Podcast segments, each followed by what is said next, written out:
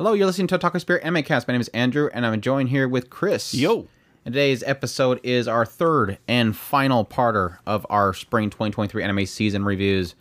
It's finally the, the final stretch is finally here. We have Skip and Loafer, Clueless First Friend, Cheat Skill, Raeliana, Dead Mount Deathplay, Marginal Service, U149 Mashle, Hell's Paradise, Gundam Witch of Mercury, Kamikatsu, Insomniacs After School, Isekai Smartphone, question mark, I think you said it yeah the last time. and then we'll talk a little bit about Sacrificial Princess because that's still ongoing. But um, I guess we could talk about the uh, the Inukai San's dog OVA if you've watched that. I believe I did. I don't remember. You don't remember? uh, it was just a. It was disappointing, is all I'll say. I, I there's not really like deep Was plot it line was here, that but the, very disappointing. the swimming yeah, the episode? pool episode, Yeah. and they had the festival episode. It was just like, Would have been much it's rather. OVA. Would have much rather them continue digging into what they were digging into. So But like it's an OVA, get crazy. Like this is what we buy the Blu-rays for, or not for anybody else that's not in Japan. Uh, anyways, if you did buy the Blu-rays from Japan for Inukai-san's dog, you got some you, you you got some creds there. you got some massive creds there to go after that. Anyways, yes, we're at otakuspirit.com. That's where you can go for all of our links, social media links, all that good stuff. And yes, our Discord at discord.otakuspirit.com. I made a I made a link for it. Or you can buy our merch at shop.otakuspirit.com. All that stuff. But yes, uh, definitely appreciate everybody that supports the channel, lets other people know about us, and yes, those that support us on Patreon and all the other ways you can support us on our YouTube channel as a member. But yeah, with all that said, are you ready? I suppose. You ready to wrap up this season and move on to the summer? Yes, I'm already behind, but that's usual when I'm trying to do like I'm behind. of stuff. I'm behind, but only because I was catching up on this stuff. Yeah. I got caught up on this on the shows that I had watched pretty quickly, but Good. and I got a couple of the shows started. Chris is no longer normie again. He's he's trying to reclaim his status as non-normie again, a weeb. Anyways, let's kick things off with Skip and Loafer or Skip to Loafer. This one was streaming on Crunchyroll for 12 episodes, done by Studio PA Works. The source is a manga. These genres are comedy, romance, slice of life. Director Kotomi Deai worked on it, which they worked on Natsume's Book of Friends. So good stuff there. But yes, this one opens up with Mitsumi Iwakura, who is pretty much set in her ways. Like she's like, I got my entire plan set. I'm gonna go to Tokyo. I'm gonna get good grades. I'm gonna go to Tokyo University. I'm gonna become a lawyer. I'm gonna get into law, and I'm gonna become like a mayor. I'm gonna work on like depopulation uh, issues in in Japan, and then I'm gonna retire at home as the mayor, and then I'm gonna I'm gonna die as an old age and have my ashes spread over the lakes, and she's got it all planned out. But of course, when she gets to Tokyo, uh, she immediately gets lost. But thankfully, a guy named Sosuke Shima helps her out, gets her to school.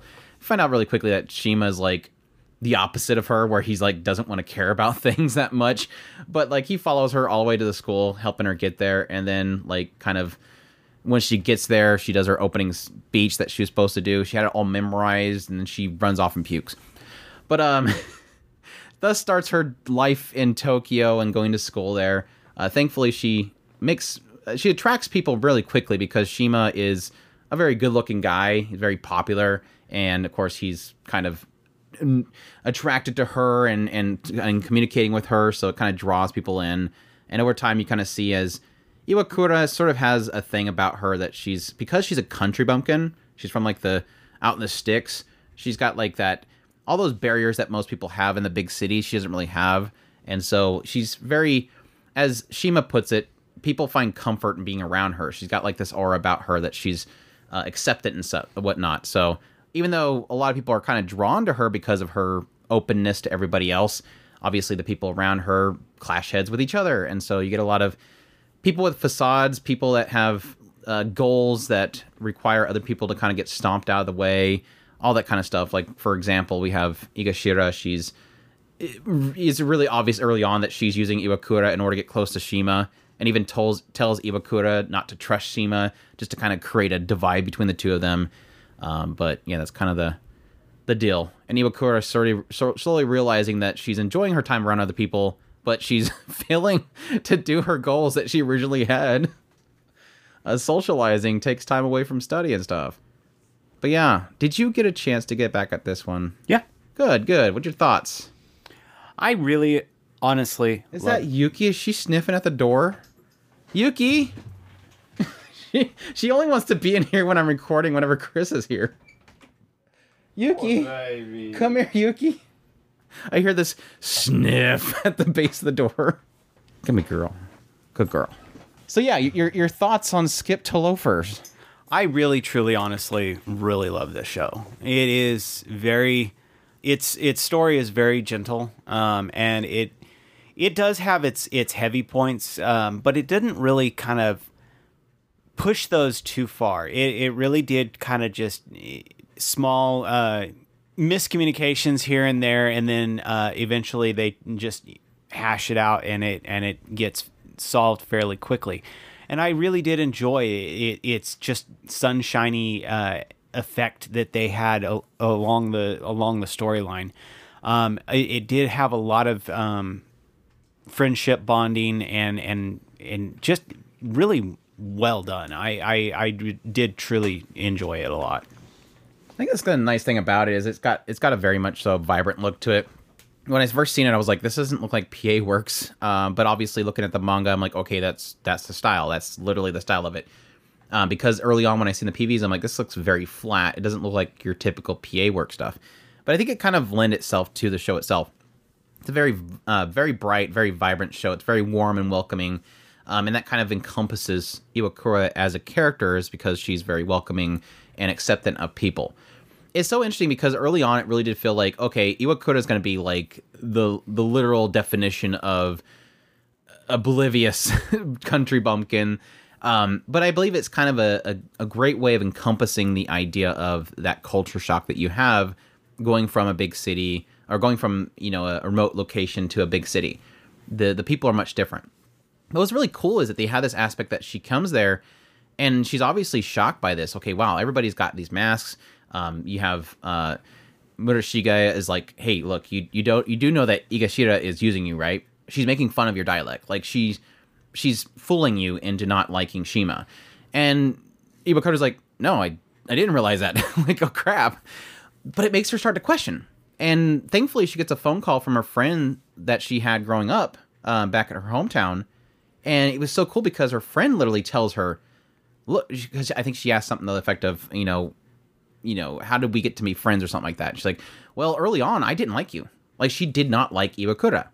So it's kind of that realization of like, it, it feels like everybody back at my hometown, everybody knows each other, everybody's friends with each other. But no, actually, there was a that was a rocky start with a, my friend that I thought I've always been friends with.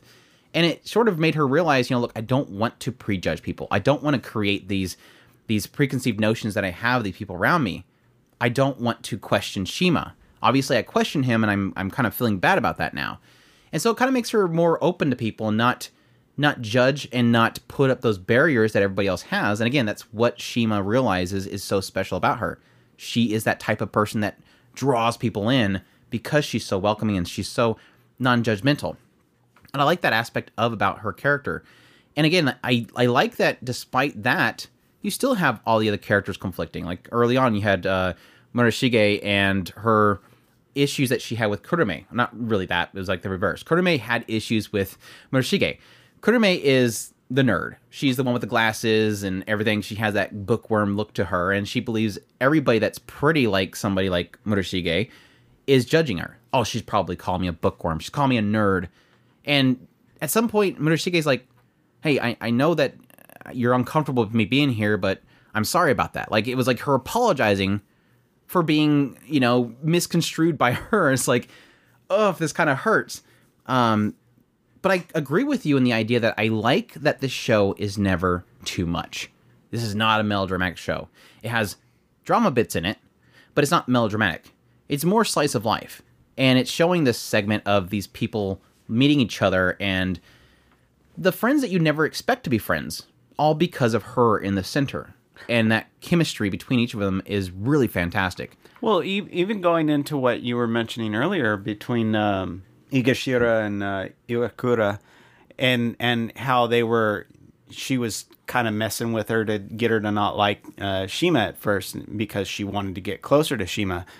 Um, and at some point, uh, doesn't Shima turn around and, and look at Egashira and says, "Look, Stop uh, trying so hard. Stop trying so Just hard. enjoy It- your time. Yeah, the, eh, she he's the one who kind of points out the fact that Iwakura is, is just an open open just comforting warm blanket and everybody wants to be there if you'll just stop and enjoy yourself for a little bi- a little while you might actually find that you actually belong in this group I like that aspect because it seems like all the quote unquote pretty characters of her group, all the popular characters of her group, Mm-hmm. each have like a They're each in a different stage of getting over that status requirement. right Egashira is dead in it, and she wants it bad. Throughout the entire series, it seemed like she is dead set on I need to get Shima. My her whole goal is I have to get this very popular boy because I've worked so hard for this. It's a status to her that she wants. It's not that she's in love with Shima. She was she wanted that status. Yeah. Now eventually that can that changes, but I like that she's dead center in it. With uh, Murashige, she is just gorgeous and so people used her to get into mixers and everything. She got pulled into situations. She didn't want to be a part of it. She got pulled into relationships and it kind of burned her. With Shima, he just doesn't want to have anything to do with it, and thus he's pushing away from it. Each one of them is in a different stage of that status symbol that everybody wants of popularity in school. I love that aspect, getting those three different angles of it. And then mixed in there having like the nerd character and all that other stuff. I think it's just a really nice mixture of each one of these types. Um, but yeah, it's the characters are fantastic. Full through, the character writing is fantastic. The chemistry is fantastic. Uh, Iwakura herself is just a dork, and I love her for it. I think from the opening scene, seeing her doing a little flex while she's on the phone with her friend that she's gonna do a great job at school and she's got this future ahead of her. Um, you're like, yeah, this this girl's gonna be an absolute dork, and sure enough, throughout the entire series, she's just a dork. And I think that's a refreshing thing. She just she makes everybody realize what they're sort of missing in life, or at least makes them kind of shake up their perspective so that they realize what's important. Like you, like we were mentioning with with uh, Shima saying, "Look, stop trying so hard. like just enjoy it." Like she's she's literally standing, walking beside him, trying so hard to get his attention. She's like, "You know, you can stop. like, I know what you're doing. Just stop." Uh, it's so good. Um, just love it. Just a great cast of characters. Uh, good stuff. I think my uh, so I'll get my negatives. I, I finally let's let's talk about a negative. I have one negative about the show. I really do hope this is not going to be your typical PA Works single cour adaptation. They do this a lot. It's upsetting. I think the only thing that got a second season that they adapted was Eccentric Family, and that took forever, even that. Please, PA Works, if for some reason you're listening, please don't let this be a single cour adaptation. Because my one kind of beef that I have with it, and that's is typical with a slice of life adaptation, you're not going to get the whole story, and I don't expect to get the whole story but at least it didn't really have what I felt was a very satisfying end. The The beginning was really strong. The mid was was strong as well. The later part, while I did like what they did with Shima, I think it's not a complete story for him. It is a move forward. It's not a resolve. But it I didn't feel I- satisfying. it- Nothing around Iwakura really happened. Most of what happened with her was in the mid to third quarter. Nothing really happened with Iwakura at the end. It was just Shima, and it wasn't really a satisfying end. Yeah, and the the silly thing with that is is his kind of drama. They had built that up over the Oh, course yeah. of the entire show, and so while it did feel like it gave some um, some level of weight to what was causing the issue, the resolution didn't feel like it had a solid payoff. And and I- I, I, and don't I so I don't disagree with you at all on that. And I struggle with saying that because I think it's a very powerful statement because Yeah. it doesn't always have to be a fix. It was literally him saying, "Look, I want to walk forward. Can you let me walk forward?" yeah. Like it wasn't him saying, "Knock it off, get out of my life." It was a, "Can I at least walk forward?" And it even teases afterwards, like, "Oh, but that's not the full story. Here's this kind of sob aspect of the other side of it," and it's like, "Er, d- "Are we leaving it there? Are we gonna really leave it there?" Um, yeah, it's like I, I struggle with saying it's, it's, uh, it's just like the story overall, it's unsatisfying. I do like what they did with him. I think it's a really powerful statement to say not everything is always rosy. not everything is 100%. You're going to still have some lingering aspects well, to this. and and even the, even that you just I put mean, a band-aid on the wound, it's still bleeding. Yeah, it, it even the revealing afterward, or kind of what was involved in it was, it was one of those that yeah, I could see it. I don't know that I would it would it should get to that level, but okay, it so that's what happened. But at the same time, it was like, eh, I I don't know. It, it just it didn't feel as heavy as it should have been. And, and and that's but at the same time I mean that's kind of the I don't know that I would want it to be more heavier than what it mm. was. yeah, it, the whole It show doesn't been that heavy. it, so. it would have felt really out of out of place if it was any more And heavier than that. the homie, the heaviest aspect of the series was around that whole thing with Yeah. Shima. Like every time that whole situation came up, it was like, "What the hell happened between the two of these?" it's, it's like my old going joke: somebody had to have died. yeah. The brother thing got me cur- the crying though. I I got brother emotional was with the brother. was That great. that hurt. I hate that what happened with the mom. That's that's I think that's the thing that that leaves the biggest sour was that what happened with the mom. It's like again, reality thing, but it's it's still one of those. Ah, we li- are we gonna leave it like this? Are we gonna leave it where the mother did that? Like, ugh, it's hu- it sucks. it sucks. Why are we leaving it like this? So much unsaid. I want things said, but um, that's life. That's a slice of life for you. Just talk. But yeah, it, it was it was it was enough that made me really badly want to just jump in the manga from the point that it left off. But again, like I said, I'd I'd rather see this get another adaptation because PA Works did a really great job on it, and I want more. So we'll see. I don't think we've had an announcement for what's next for PA Works question mark. Or do you remember anything? Hmm. I don't think we have an announcement for what PA Works is doing next. Do we? I- Oh, it's that um that movie. I think they're doing a movie. Yeah, they're doing that uh that liquor plant one. I don't remember. Anyways, that's Skip and Loafer. Check that out. Suggestion. My Clueless first friend is next. Let's go from wholesome to wholesome. Jijo wo shiranai tenkosai uh, tenkosei ga gui gui kuru. This one was streaming on Crunchyroll for 13 episodes, done by Studio Signpost. Sources of manga genres are comedy, slice of life. And this one follows a transfer student, Takada, and he's arriving at his new school, and he's watching everybody make comments about this girl, Nishimura. They're calling her the Shinigami. She got like her hair over her eye. Uh, They kind of mention later on that the reason they call her Shinigami and they tease her is because her eyes. And while everybody's teasing her and they're saying that she's cursed, don't get near her. She if she touches something, don't touch it. Like if she touches the broom to clean the room, nobody else touches that because it's cursed. Well, Takada is different. he sees all this happening and he immediately goes, "Holy crap! This girl's a Shinigami. I want her to curse me. That's amazing." And so he just gets stuck on her like constantly. Hey Nishimura, how's it going? You you can curse people. You're a Shinigami. That's amazing. That's so amazing. Then everybody would kind of, you know, huddle around them and say, hey takada you're new here so you know that girl's a shinigami she's cursed don't let her get near you or she'll curse you and he's like really that's amazing and he just immediately gets just he's in love with that idea um, but yeah that's that's basically the setup and constantly people berating her and him just kind of throwing it back in their face by just sheer positivity uh, it- that's kind of what i kind of quote it as is just destroying bullying with positivity that takada is he's he's a good boy takada is a He really is the boy. ultimate good boy. So your thoughts? What was your review? Your, Is your final- too cute? I I can't. Oh yeah, I, and by the way, Roxy's voice. Roxy. um, Roxy gets bullied is the title of the show.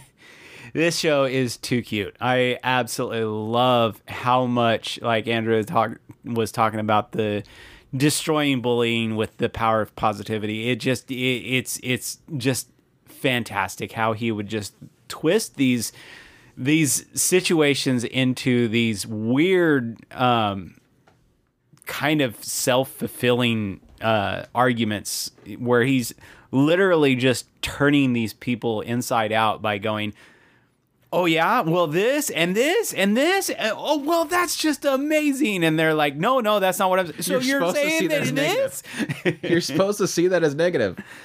it, and I, I just love it. It, it. it was so well done. Uh, just the the picking apart the arguments was ab- was too much. But outside of that, one one thing that I absolutely love is is it, once they get through a lot of the um, the school school situations, this is a really feels like a very skit based type show. You get about three skits per per episode. It seemed like, and some of the uh, heart heartfelt moments it really really shined in this show. Um, uh, I, I think that you had mentioned it in one of your videos, and I, I was absolutely freaking out about it when I watched it. And I, I think I texted Andrew at some point. The dad uh, moment was absolutely fan- fantastic. I mean, talk about tearjerker. Um, absolutely f- phenomenal. Um, getting towards the end, I, I really did fall in love with um, Kasahara, and I, I, I was absolutely torn because I. I really do love uh, Nishimura and, and as as a cute little puppy uh, uh, couple, but I really, really felt for Kasahara, and I really did love how much she came around tor- towards the end of the show, and and getting. She was really the only one out of the the school that was bullying Nishimura that actually changed her ways. I mean, it, it wasn't that she was you know standing in front of everybody and saying, "Hey, stop it," but she was like, "Okay, this is really stupid," and she'd walk away from it which yes, you can argue is is overlooking it It's just equal as, as being a part of it. But no, she was she was actively changing, which I think is a a massive change for her character. Yeah. I mean, it was kind of one of those obvious things that you kind of seen that that was coming. Um, especially the OP. it's like OP. OP is yeah, I was like, how are they Um, gonna do that? but um, but it's really sweet. Uh, obviously, the best way to Kasahara's heart is a cat because she can't fight because of the cat. And then eventually, um, the the ending was got a lot farther than I was expecting it to. Just being honest, um, it it, it and it did it well. I I don't think it. Um, I wanted to see more, but at the same time, I think it bookended well. Um, and, and I don't know how you feel about it, but it, it, it did seem like a real solid right there at the, the tippy toe and, and, and dipping your toes in and going, okay, I can see where they're going to go. And I, I think it's a cute, cute end for that. Yeah, I, I think it's one of those ones where it doesn't really necessarily need to have like a time jump or something like that, even though you kind of at some point go, I would really love to see a time jump Yeah. with the show. Uh, because it kind of feels fulfilling in the idea that you you, you kind of know these two are kind of sold on each other very quickly. I mean, Takada has literally pulled her out of the darkness and is constantly staying staying every single thing that he likes about her on a regular basis. Um, at the on the opposite end, you really do realize that Takada really does, does like being around her. Um, I think the more surprising thing was having at some point during the series have that realization point of what he is saying and how it sort of blew up in his face. Like I was not that was the last thing I was really expecting it to get into. I'm like at some point I'm like, okay, wow. Um that just got really heavy with him and it's like suddenly he's just bawling his eyes out. I'm like, what are we doing right now? this isn't Takada. Why is Takada crying right now? This boy is too pure. He will forever be smiling. Why is he crying? I know. It's a mask. He's not really crying. um, it was really a, a big shock for me. I do agree. Everything around um, her father was really fantastic. I think the the the, mo- the most crucial thing with Nishimura's character is that it's more kind of developing around somebody that always been in, has been in sort of a dark state, having somebody sort of pulling her out of that. Despite the fact that she's trying to help Takada by saying people aren't going to like you if you're around me, you know, go go hang out with them. It is really through his choices that he does like to be around her, and her realizing that that is something that she can enjoy uh, was great. And yes, having that moment where she goes, I no longer have to lie to my father. I've always had to lie to him saying that I have friends at school. I'm always having fun. Now I don't have to lie about that more. And now she's yeah sending pictures and I'm like, oh, it's killing me.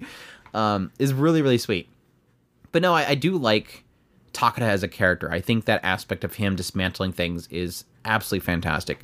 The example that I give is like in the first or second episode where the this group of kids, which are like what the grasshopper hunters or something like that. It was like this scorpion Scorpions. the Scorpion Club or something like that. They're like, you can come become a part of the Scorpions, and he's like, no, I don't want to hang out with you guys because you're normal. And like, but Nishimura is normal to- too, and he's like, he turns to Nishimura and goes, "Do you hear that? They said you're normal." he just blows it up in their faces. Um, it is super good. Now, I will admit, this is like my only real negative that I have for the show is that while it does that, it does that very well. There was times throughout the series that it got repetitive. Like there was times where it's like, okay, person walks up, says something negative, Takada blows it back up in their faces, and then they get frustrated and they walk away. And it that sort of becomes the shtick for quite a while, but I do feel like it did enough to sort of shift things around. It was um, introducing Hino into the picture, and then uh, later on in, introducing Adachi, and then towards later parts having the whole thing around uh, Kasahara, uh, Kasahara happened with it was another kind of addition. Also getting into Takada's family, getting into Nishimura's family. They did enough to kind of keep shifting it around, so that at least it, it kept it kind of refreshing. But I will admit there was times where it was like, eh, I, I, this is like a little bit much. Um, thankfully, even though it, it does kind of deal with the aspects of bullying, I don't ever feel that it gets too heavy. There was maybe one part where it had this moment where Nishimura literally realizes it's quiet. I didn't see Takada all day, and suddenly I feel like everything's quiet, and then her kind of falling back into her old mindset of, well, that's normal. What am I? What am I saying? That that's normal. I'm supposed to be alone, kind of thing. Uh, but other than that, like brief scene, which was super heartbreaking, for the most part, it never gets it too heavy. It's it's a very bright, very comforting show, and for that reason, I absolutely loved it. So, yeah, it's a very very heart heartwarming show. Doesn't do anything spectacular, mind blowing, but at the same time, did enough that I really did enjoy every episode of it. So, yeah, um, I will say that the the style, while I think it, it was a very unique style to it, I didn't really do much with the the animation, which was kind of a little disappointing as well. I wish they would kind of mixed it up a little bit with the, you know, per- perspective shots. It was a lot of close up shots for the most part, and I felt like they could have done a little better job of, you know, giving giving a little bit of a twist to it every now and then. But they they kind of kept pretty standard with the animation. So, what do you expect from a slice of life comedy? Loved it, loved it, loved it. Uh, really, really enjoyed it. So check that out if that's interesting to you. My clues first friend. Let's jump into another show with some amazing animation. I got a cheat skill in another world and became unrivaled in the real world too. No, What? no. No what? Animation was not this show's strong suit. I'm sorry. There's a joke. He got the joke. Um, isekai de cheat skill wo te ni shita ore wa 現実世界をも妄想するレベルアップは人生を変えた。This one's stream on. To do that, I just want to do that. I want to make it, I want to make this somewhat entertaining. Studio is Millepensee. They did Copcraft, Wake Up Girls, Bez- the new Berserk, and Teekyu. So you know their amazing pedigree here. Oh yeah, also um, So Much Better, So What. So there you go too. Source is a light novel. Genres are action, adventure, fantasy, romance, and the director was Shin Itagaki, who did So Much Better, So What, New Berserk, and Copcraft. So same dude. And yes, the original creator of the source material was, of course, uh, Miku, who did Fruit of Evolution. So there's the similarity in fat person isekais and becomes hot skinny dude. Yeah, this one uh, follows a guy named Yuya Tenjo, and he's fat, as I mentioned earlier. And his entire life, he's pretty much treated like garbage. Like his entire family, mom, dad, sister, brother, all treated him like garbage. Um, all his entire life, the only person that treated him well was his grandfather. His grandfather was just super nice to him, and at some point, his grandfather passed away, and wrote his will in a way that no matter what, the family could not get any of his inheritance. It all had to go to Yuya Tenjo. And so now Yuya Tenjo is living alone in this house that was left behind by his grandfather. He's doing he's going to work, doing school. One day he's trying to get home. He's trying to get to his job quickly, but then he ends up getting beat up, and so he doesn't make it to his work, and then he gets fired. And this all kind of leads him to this point where he's just kind of fed up with things. Oh yeah, by the way, he also saved some girl by yelling out at some bully guys that were surrounding her, and they beat the crap out of him. But yeah, he he is pretty much at the, his last like straw. Like he's like, this life sucks and everything. Everybody treats me like garbage, and he's just like punching this wall in his bathroom. And eventually, this door opens up in the bathroom because you know how you put secret rooms in your bathroom. Yeah, that's where, where you- as right do. behind right behind the mirror because you know when you get mad you As gotta do. s- smash the window. He just knew that eventually Yuya was gonna get mad and punch that wall. Mm-hmm. I want to put the door right here. Uh, anyways, this door opens up and there's a bunch of weird stuff in there. And he's like, "Well, grandfather was like about he liked to travel a lot, and so this must be all the weird trinkets he found." And then at the one side of the room is a big door, and he opens this door and it leads him to another world. And immediately he gets these skills and titles and stuff, the master of the door and everything. And arriving in there, he's inside of another like a a, sh- a house inside of this forest, and it's got this barrier that's protecting the house and the property around it, and then anything beyond that is like this crazy, really difficult area of monsters. And inside the room, there's like tons of weapons and everything. He gets like tons of skills and power ups and everything like that. Monsters come near to the fence and he just like pokes them through the fence and gets like massive amounts of levels. Uh, and then when he goes back to home, his body changes into a really hot, strong dude. And then so he's kind of going back and forth between the two worlds. He's in, in the other world, killing monsters, growing crops, all this kind of stuff. And then he returns back to our world where he attends school and everything like that. Eventually, he gets pulled into this big, prestigious university where he's brought in, and everybody there loves him because he's hot. And eventually, he runs into a supermodel and does a photo shoot with a supermodel. Uh, meets a princess in the fantasy world and saves her life, and then she just becomes obsessed with him. Um, and then an assassin. He, he gets an assassin too, and then some weird bunny shows up and trains him. But yeah, your your thoughts? Oh, I have to have thoughts on this. Yeah, I, I just, it doesn't require much of it. Um, it was I. I don't know. I like the artwork. I think it was fine as a as a goofy story. Um, I don't think it was trying to do anything, and so that's damn sure.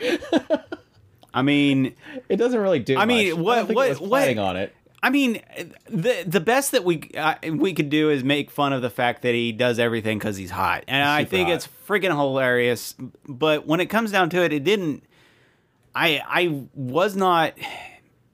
I wasn't expecting much out of the show, and so I got what I was expecting. It so it it accomplished what it was trying to do. I I mean, I was fine with it.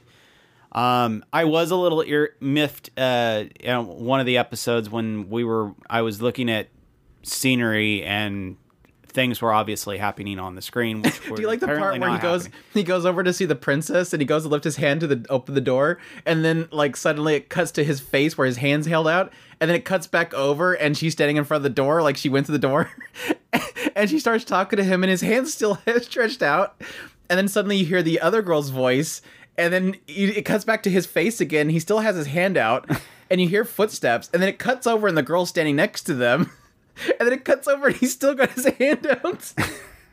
I'm like, I was, we cannot animate his hand coming back down this entire well, time. I, I was, um, I was talking about one particular episode where they were in the forest. The you could clearly hear they were like galloping down the road, and all I see is a a a, a, a plains. yeah, There's was- nothing in the same. plains, and then they were talking. Dude, uh, the knight captain was talking to him. There, I'm still looking at the plains. We have an issue. We ha- we're we're the camera. Turn the camera. yeah, the, the the I was joking about that it was like levels of uh, Wake Up Girls second season where it was like we're, we're just not going to show anything, are we? Are we? We're just done. And then sure enough, like the next episode was delayed, and then the next episode was delayed. I'm like, you guys aren't doing much. Why does this need to be delayed? the- I know what happened. The cameraman, they were stuck. They were all watching Yuya because he was just so freaking so hot. hot. and it broke the the the director. They're like, "Are you guys done yet?" And they're like, "Oh, sorry, we were looking at pictures of Yuya." get back to work, everybody. Hey, no, seriously, get back to work. Stop. Take the take take him off of your wallpaper. Like checking on different image boards looking for hot pictures of Yuya. it was so hot. he's so hot he ruined the production. That's just crazy thought there. um, yeah, I'm this is kind of one of those ones where I came in with zero expectations, um, and thankfully it didn't hurt me too much because my expectations were zero. Oh, you were really, really irritated with the princess. that that Oh, yeah, that sure. really hurt But you. That doesn't doesn't mean I can't get frustrated. um, yeah, the princess is a is the biggest idiot I've ever seen in anime. um, to give people an idea, Well, it's not like it's not like the the the king or the any of the knights or anybody is like helping her in that process. She's just she's she's brilliant. She's a she's a bright and happy True. soul. true to the setting. They're not uh, not a very smart empire. I guess. I guess. Yeah. I, I guess you can. I can go with that. But no, yeah, the, to give an IP, idea of how bad she is, um, he originally saves her because all of her knights are dead and she's about to be killed in this forest.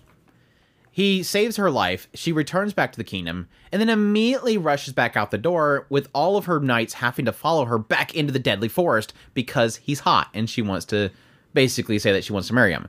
She gets out there, and thankfully he saves her before everybody dies this time. And then later on, somebody tries to kill her. She tries to hire that person. And then later on, they have another assassination attempt. And then she immediately jumps out and says, Let's go on a date out in the city. This, this, this girl. Anyways, um, but yeah, I, coming on the show, I, I wanted to expect that it was going to do something with the concept of yes, when it opens up, this is a guy that's extremely bullied, and it's very dark about how it's presenting it. This guy is going through absolute hell. I feel sorry for the dude. It hurts to watch. Uh, and then it gets to the point where, yeah, snap finger, he suddenly is hot. And I'm like, okay, I wonder if they're going to say something about this. At some point, I decided, no, this is not going to say anything about this. He literally goes to a school where suddenly he goes, man, all the people in this ta- this school are super nice to me, and the entire time I'm going, it's because you're hot now. And are they going to say something about this? And it, it sort of felt dirty, like it felt nasty. How it was like literally saying how great his life was now, and how everybody's super nice to him in the school because they don't know what he used to be. And at some point, I just gave up. Like, I'm, I'm this is not going to say anything. And there was a, a, lot of people that were saying, "No, don't worry. It's it's it's totally going to say something." I'm like, "No, you guys, I'm not following you on no more. This is not going to say anything important. This is the writer of Fruit of Evolution. it is wish fulfillment 101. Let's just accept that." You'd even asked me if I if I thought it was going to say something, and I at the time I was I was I was interested in what they were going to do with the. Um, with the uh, the model agency. The modeling agency. I didn't. I didn't think that they were really going to do something special as far as whether or not talking about him being fat and not. I mean, it just didn't feel like that type of show. Yeah. It felt like a wish fulfillment type show, right? And that's what, and that's what I was I was fully expecting. I mean, yeah, the modeling agency was kind of an interesting tidbit if they, you know, got into the modeling industry, and since he's a new and upcoming model might be interesting, especially if he's trying to balance between going over to Wish fulfill, fulfill, bleh, fulfillment land and coming back and doing his modeling work and then going back to Wish fulfillment land. Um, but yeah, it, it it obviously barely did anything with that, and that that was a little disappointing. But other than that, it, it I wasn't expecting it to say anything. It just not didn't feel like that kind of show. Well, no, the, the, the reason why I say that is because early on it could because it feels so dark. Like early on, it was so heavy, like yeah. it was super heavy, and I'm like, okay, if you're gonna make it this heavy, there's got to be a statement made at some point. Never does. They they do have at some point way late in the series. He eventually goes, "Yes, I cheated," and then it just okay, shrug, move on. I'm like, oh, for a brief moment, I'm like, "Oh crap, it's acknowledged." What's gonna happen now? Shrug, move on. Uh, okay, that was a statement, I guess. That was that was a statement. Was by the way, I'm cheating. I was actually really surprised that he brought the. Uh, I don't know if you wanted spoiler this or not, but bringing the the girlfriend into the other world, I thought that was an interesting little tidbit. That they're they're adding more. She's like I'm gonna go but... use your bathroom. Oops. Shrug. Okay, come on in. I guess since you're here, let's walk around for a little bit. Because now that opens it up that he might bring more more of the other characters from the real world over there, which I kind of got that sense from the OP again. Yeah. Spoiler OPs. But it, that that could be an interesting tidbit that they they do that, and that and that'll add more to his harem because you know he's going to have a harem, especially seeing how the princess and the assassin he literally has like every female in his schools after him. His sister and brothers after him now. Yeah, the brother. I mean, every, I, I, it's only a matter of time before we get uh, every, the yeah, mom and dad will eventually come after him. They're gonna eventually see these on. We're gonna have a milf arc. Please don't. I can see that writer doing that. The dude's crazy. Um, well, I mean, I mean look at crazy. how many characters he gave uh, to the Fruit of Evolution guy. So there you go. It it's eventuality. We all know it. Well, eventually, we'll have mom involved. Uh, what else did I have to say? Um, visually, yeah, I hate it. Um, I like the style, of course. The character designs are fantastic. These these he's hot, obviously, but yeah, the the female characters are super gorgeous. Very unique design to it. Um, really did like it. but then when it comes to moving it, it's just not going to happen. Millepensee's is kind of a studio where they do some really detailed work on character designs, but the problem that comes from that is that it's hard to move them. And so what Millepensee does instead is just doesn't move them.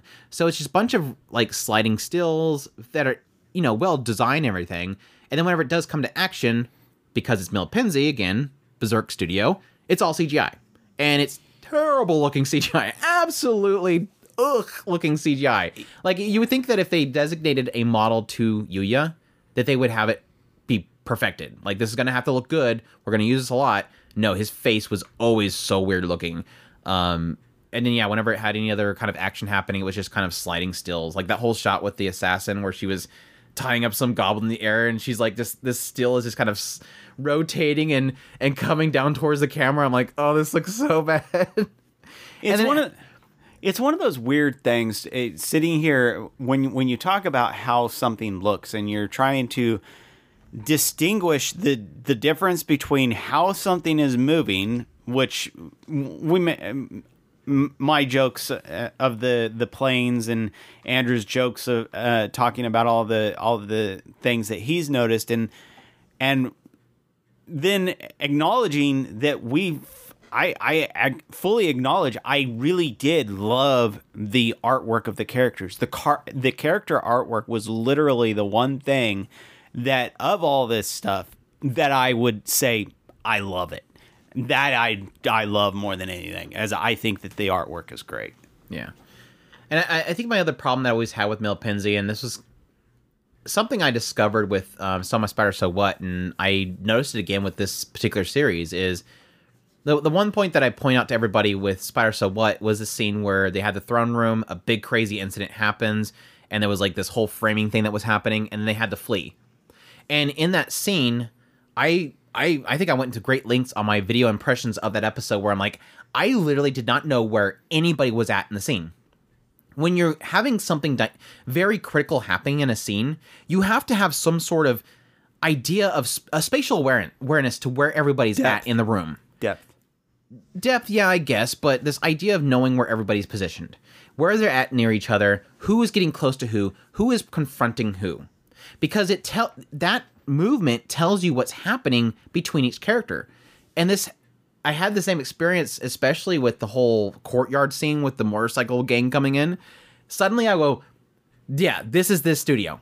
They have no idea how to give you an idea where everybody's at. Because one moment I think that this girl is next to Yuya, and the next minute she's not. She's way over here next to everybody else over here. And then suddenly she's over here with these people. And I'm like, I have no idea where everybody's at. I don't have a sense of positioning of everybody. And thus I don't know who's in danger. I don't know who's being attacked. I don't know this guy riding this bike through here is who that's gonna harm. And it, it infuriates me because this is the second time where now I don't again I don't really have any expectations to this show, but it's another one of those uh, situations where I'm going because I knew when I watched So So Inspire So What I knew that was a good story. I knew this story was good, and that's why at the end of it I told everybody just read the light novel. Like I, I, didn't read the light novel, but I know the story is good. And so even me as an anime only with So Inspired What, I'm saying everybody go watch the anime because they butchered this. I can just tell they butchered this. And so it kind of makes me think the same for Cheat Skill. But at the same time, I'm not really seeing anything in there that's like, oh, this is cool. This is doing this or this is doing this. It just comes down to wish fulfillment that's not entertaining. I, I usually like a wish fulfillment show but it has to have something in that it's entertaining. I sort of thought it might be based on the earlier segments because it had like all these stat screens pop up in the screen. It's got talking about how it exchanges currency. So if you kill a monster and you grab, you know, a heart of an ogre, and then you go to the door, it'll ask you if you want to exchange it to currencies in our real life, in our real world. And it even goes in detail saying it's going to make sure that the banknotes and everything, the numbers and serial numbers are all fine so that nobody can think that you're counterfeiting money. Like it goes into great details to make sure that you're not going to get in trouble. Um, you know, assuming that's that's probably what happened with his grandfather as well, as he was just making money off that and living it up. Um, it has systems in there that could be interesting, but it just didn't do anything. And like I said, other than hot looking girls and hot Yuya, it was just. Anyways, that's uh, a lot to say that I didn't like it. it's a long explanation to say I didn't like it. But um, if you want to see hot Yo-Yo, you know, check it out. He's he's hot. He is hot. So yeah, and I'm sure it'll get a second season. I'm sure it'll get a second season. Anyways, uh, let's move on to why Raeliana ended up at the Duke's mansion, or Kanojo ga Koshaku te ni ita ryu. This one is streamed on Crunchyroll for thir- 12 episodes, done by Studio Typhoon Graphics. The source is a manga. Uh, the genres are comedy, fantasy, mystery, romance. Director was Chunichi Yamamoto, who did More Than a Married Couple. Series composition by Mitsutaka Hirota, who did Rent a Girlfriend and Bibliophile Princess. It starts out talking about this girl who was just getting she's like working really hard to get this one university at some point she was told to meet somebody up on this rooftop and then right when she got up there suddenly she got the message from the university saying you've finally been accepted. And she's super excited. But then somebody shows up. She doesn't remember who this person was can't really remember their face or anything. And that person just pushes her off the top of the building. Well, she doesn't die, but she's kind of transported into the world of a book that she's read before. And this book, essentially the opening segments of the book, the the opening chapter is about how this this lady, um, Beatrix, was it Beatrix? I think it was Beatrix, right? Um, Yeah. The protagonist of Yeah, the story itself returns back to her hometown because there her friend Raeliana was murdered. And so the main character is returning back to her hometown to essentially figure out that she was killed by her husband. This guy married Raeliana into the family and had her killed so that he can gain all of their family's wealth and what was it, oil or something like that. Well, the girl, after she falls off this building, is transported into the body of Raeliana. and so she immediately goes, Holy crap, I am Raeliana. This guy is gonna show up soon and he's gonna wanna marry me and then he's gonna kill me. So I gotta work really quickly to figure out how I can get away from this guy that I'm set to wed. And so she's doing everything that she can to push him away, even like going out hunting together and nearly shooting him. All this stuff, pouring drinks on top of his head in the middle of a diner and stuff. But it, you realize really quickly this guy is not going to let up. He's after her money. Well, one day, one day when she's at this ball, she thinks, you know, I can't get away from this guy. Um, I know that he's eventually going to try to kill me. I know. Let's just just just go on a whim. Uh, this guy Noah Wainwright, who is literally like the main male uh, protagonist character, the one that the main protagonist will eventually marry. He see he walks in the room. He says she's like, let's let's just try it. Whatever. I, I'm I'm up for anything at this point. So she follows him out into this courtyard, and then basically tells him, I know your secret. Because in the story, the main character will eventually reveal to Noah Wainwright that she knows about the fact that she he is hiding this stamp, which I'll get in that in a minute. Um, well, as her fiance shows up, she's like, "I've been trying to get away from you because I am with Noah Wainwright now." And the Wainwright's like, Night. "Wainwright, what was I saying? When right. Wainwright? Well, he's right too." But no, she kind of nudges him, and he goes, "Yeah, we're we're together, so go away. You know, get take a hint. Leave leave Liliana alone." Um, this kind of proceeds to them meeting up later on, where she's he's like, you know, okay, tell me tell me what's going on. Again, like I said, uh, the main character of the story knows that he has this seal, and then he's, he's hiding it. And what the seal is, basically the this area, this this kingdom itself, is slowly getting more and more into capitalism and all that kind of stuff, and a lot of um, nobles are people are gaining noble status by doing great achievements, and they want to essentially stop that. The, the nobles want to stop them from rising up, make it to where they can no longer guarantee people, uh, be able to give people titles, and so he's hiding the seal so they can't put this new law into effect. And so she tells him, I know where it's at. It's in this graveyard. Um, you know, do what I say. Act like you're my, you know, we're we're getting together for a while until he gives up on me. And so eventually he kind of agrees to it based on the fact that she keeps kind of telling him all the different movements of people in the story itself just to kind of intrigue him more. So yeah, they start to again create this this fake relationship between the two of them in order for her to get away from her murderous fiance.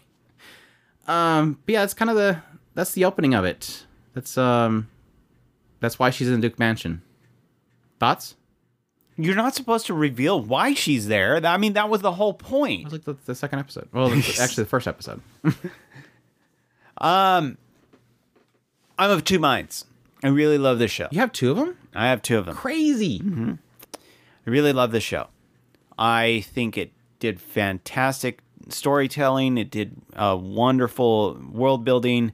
Um, set up uh, an entire concept around the idea of the novel changing and how it changes um, the how things are shifting around her as the story pro- progresses farther and all, all that. I al- also But- did Wait for the did we get a second season announced on this? Do you No. know? No, you know it's not gonna get a second season. It's a female main character show. It's never gonna get a second season. I the ending of this show left me with a massive bad taste. I it not that it was a horrible bookend, but it didn't it didn't give me anything that I wanted out of this show. Um, it played up Beatrice, uh, Beatrice massively. Um, and so you're during the entire show, you're kind of wanting this kind of even if she was uh, an antagonist to the storyline or a a, a a a a secondary heroine that you're you she is something of a mystery in this novel. And and where where she would shift now that Reliana has effectively completely um blindsided this entire story. And now everything is shifting around her you wonder okay so what does the main protagonist of this story that she's supposed to be living in what it what does she uh add to the story? And of course obviously this would be something that would i'm sure it, it gets um dug into in later novels but as far as the story it didn't get to a point where you could go okay at least i can see where they're going from here. What what is what is it that we're planning on doing and and actually make me want to go to the novels? At this point yeah i'm curious about beatrice but is it enough? I don't know. Um, but yeah it did leave me with a kind of a bad taste. I wasn't not really sure that i am happy with it at, in any way shape or form. But that being said, all all the rest of it was absolutely fantastic. I, I had a lot of intrigue going into it. Otherwise, I wouldn't have left it the, the way I did. But I had a lot of tr- intrigue in throughout the story, and I really did love the interplay between a lot of the characters. I thought it was an absolutely goofy. Um, Raeliana is an absolute sport. I love how she play. Uh, just went from situation to situation with her kind of fiery attitude. Um, Noah, I like him and I don't like him. I I kind of wish he would be a little bit more open with his own his own feelings. Um, the other characters, I I got a kick out of the uh, Jisam, whatever his name was. Niku? Um, the the priest. oh, the priest. Eh, I know you didn't like the priest. I like the arc- priest. Okay. arc- I like the ending. I like the ending of that arc, but yeah, that arc was. Um, and but yeah, eh, all in all, I'm I'm like I said, I'm of two minds. I like it, and I I hate the ending. I, it, it kind of reminds me. uh, We just talked about this with Skip and Loafer. It, it's almost a Skip and Loafer situation where it's like the ending isn't really satisfying at all. Um, this one more so than Skip and Loafer, um, and it's it's all, another one of those things where it's like nothing really concrete, impactful happens with Raeliana, the main character. It more happens with Noah. like Noah gets sort of a, again similar to with Skip and Loafer, a let's go forward with this kind of uh, situation. There's a, a question presented to him. What are you going to do? Everything's kind of wrapped up. What are you going to do now? And he literally makes the decision. So it, it sort of gives you at least a closure around Noah. Just nothing really around Raeliana. Um, but I'm I'm sort of in the same mindset where I I was super hot on the show early on. I was like, this is going to be the gem of the season. This is the show that nobody's even paying attention to. Um, of course, there's a lot of people that are just assuming it's a it's a villainous isekai. No, it's not. It- she's not a villainous. We have a villainous. It's Vivian, um, and Niku's allergic to her. but uh, Niku is great. she is literally a character that dies at the very beginning of a novel. It's not an Otome game. Um, and so it was a very interesting perspective to sort of give. It sort of is like an Otome game in the idea where it is a It's it's like an Otome game Isekai where you have the main character is in a other role and they're sort of taking over the main role. It is similar in that regard, but that's sort of where it sits. There is also the aspect of yes, she does technically have knowledge of the world itself, but she doesn't really play off it much. I think this is kind of an ongoing issue that I find with a lot of these stories where they have the guy, the, the character is presented with, I know what the story is. Now I can work with it. But they never really do. And they keep complaining about how they're changing it, but they're not really kind of pointing out how. They're just assuming, well, because I did this, I'm ruining everything, right?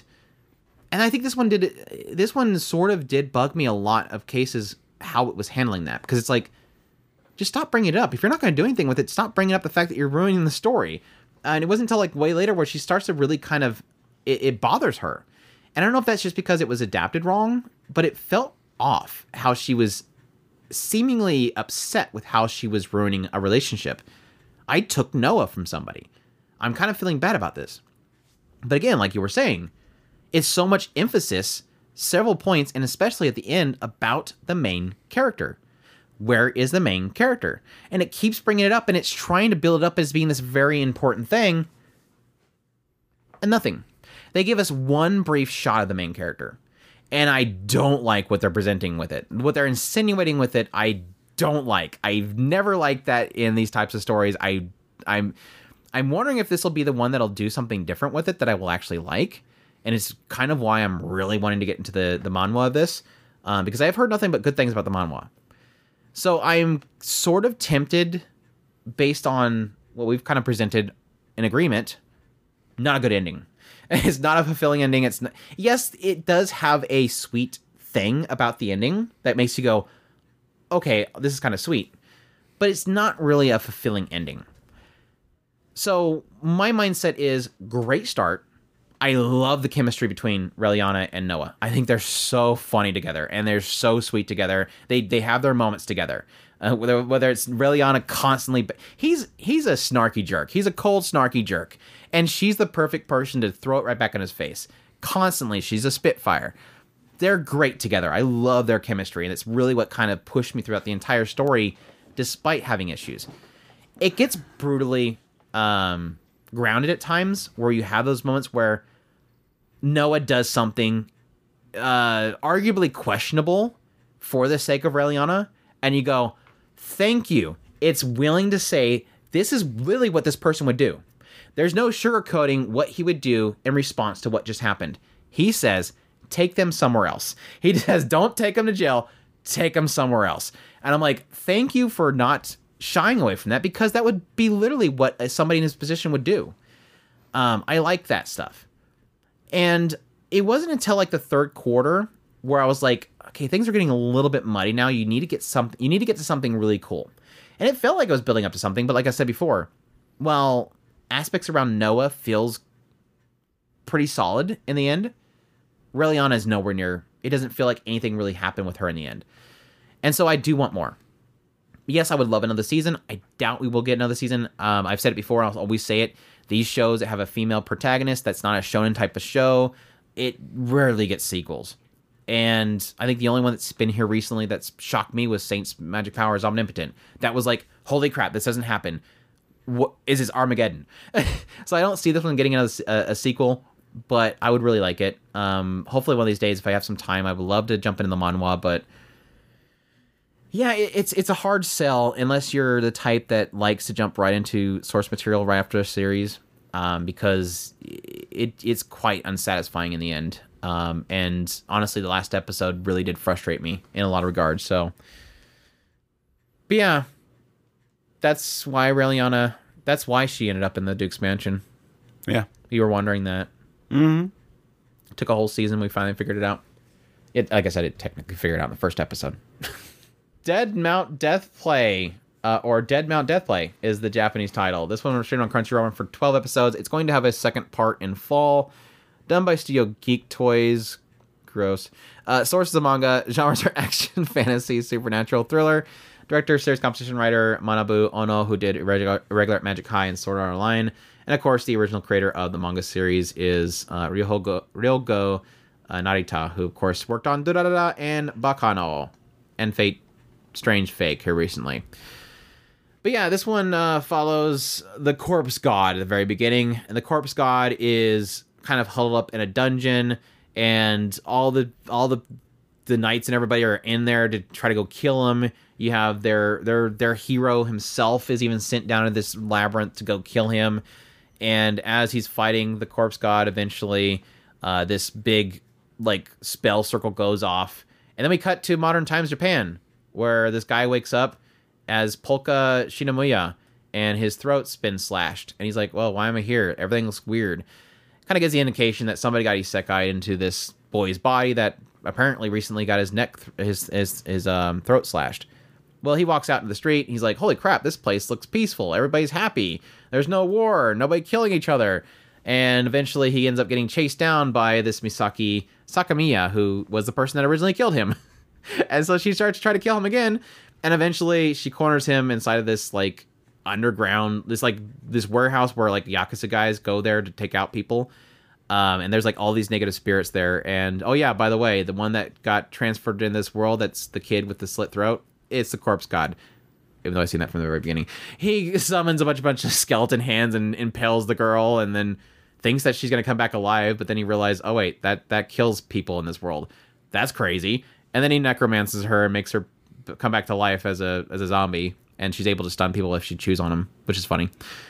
But yeah, uh, he, the the people that hired the girl to kill this boy that's in this world, uh, they confront him, and he's like, "What's the best way to create world peace?" Because we find out the Corpse God wasn't a bad person. He just wanted peace in the other world, and then the church, because he had this evil eye, wanted to hunt him down, and so he's he's gonna try to create peace in our world, our modern times Japan, and he needs money to do it. So he starts to do psychic readings because that's the best way to make money.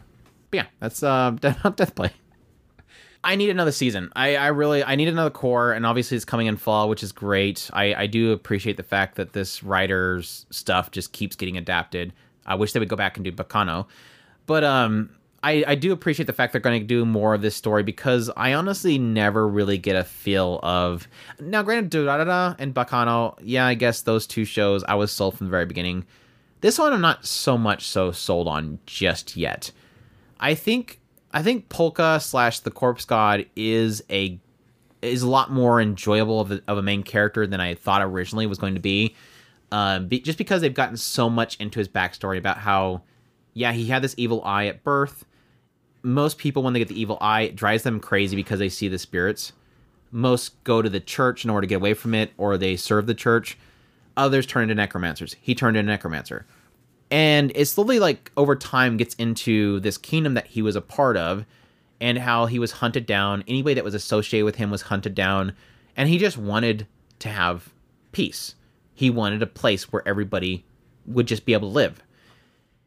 And the initial draw that i had was like what if he just literally takes over our modern times world? He has the power of a corpse god. He he should literally be able to take down any nation but no, he goes to do psychic readings and and then he gets into Polka's actual family, the boy that he encompasses. He gets into his family and how there's all these politics within that. And then it does what this writer does best, but at the same time I struggle with early on. Introduces a crap ton of characters. this writer loves having 15 million characters and they all have their own factions and you're trying to figure out who is siding with who. Now, granted there's only like currently probably like three or four factions that they're kind of building so far. It sort of is hard to keep track of in a sense. Like I said before, I can't really say that I'm sold on the show quite yet. There's a lot of aspects aspects about that it, that kind of frustrate me.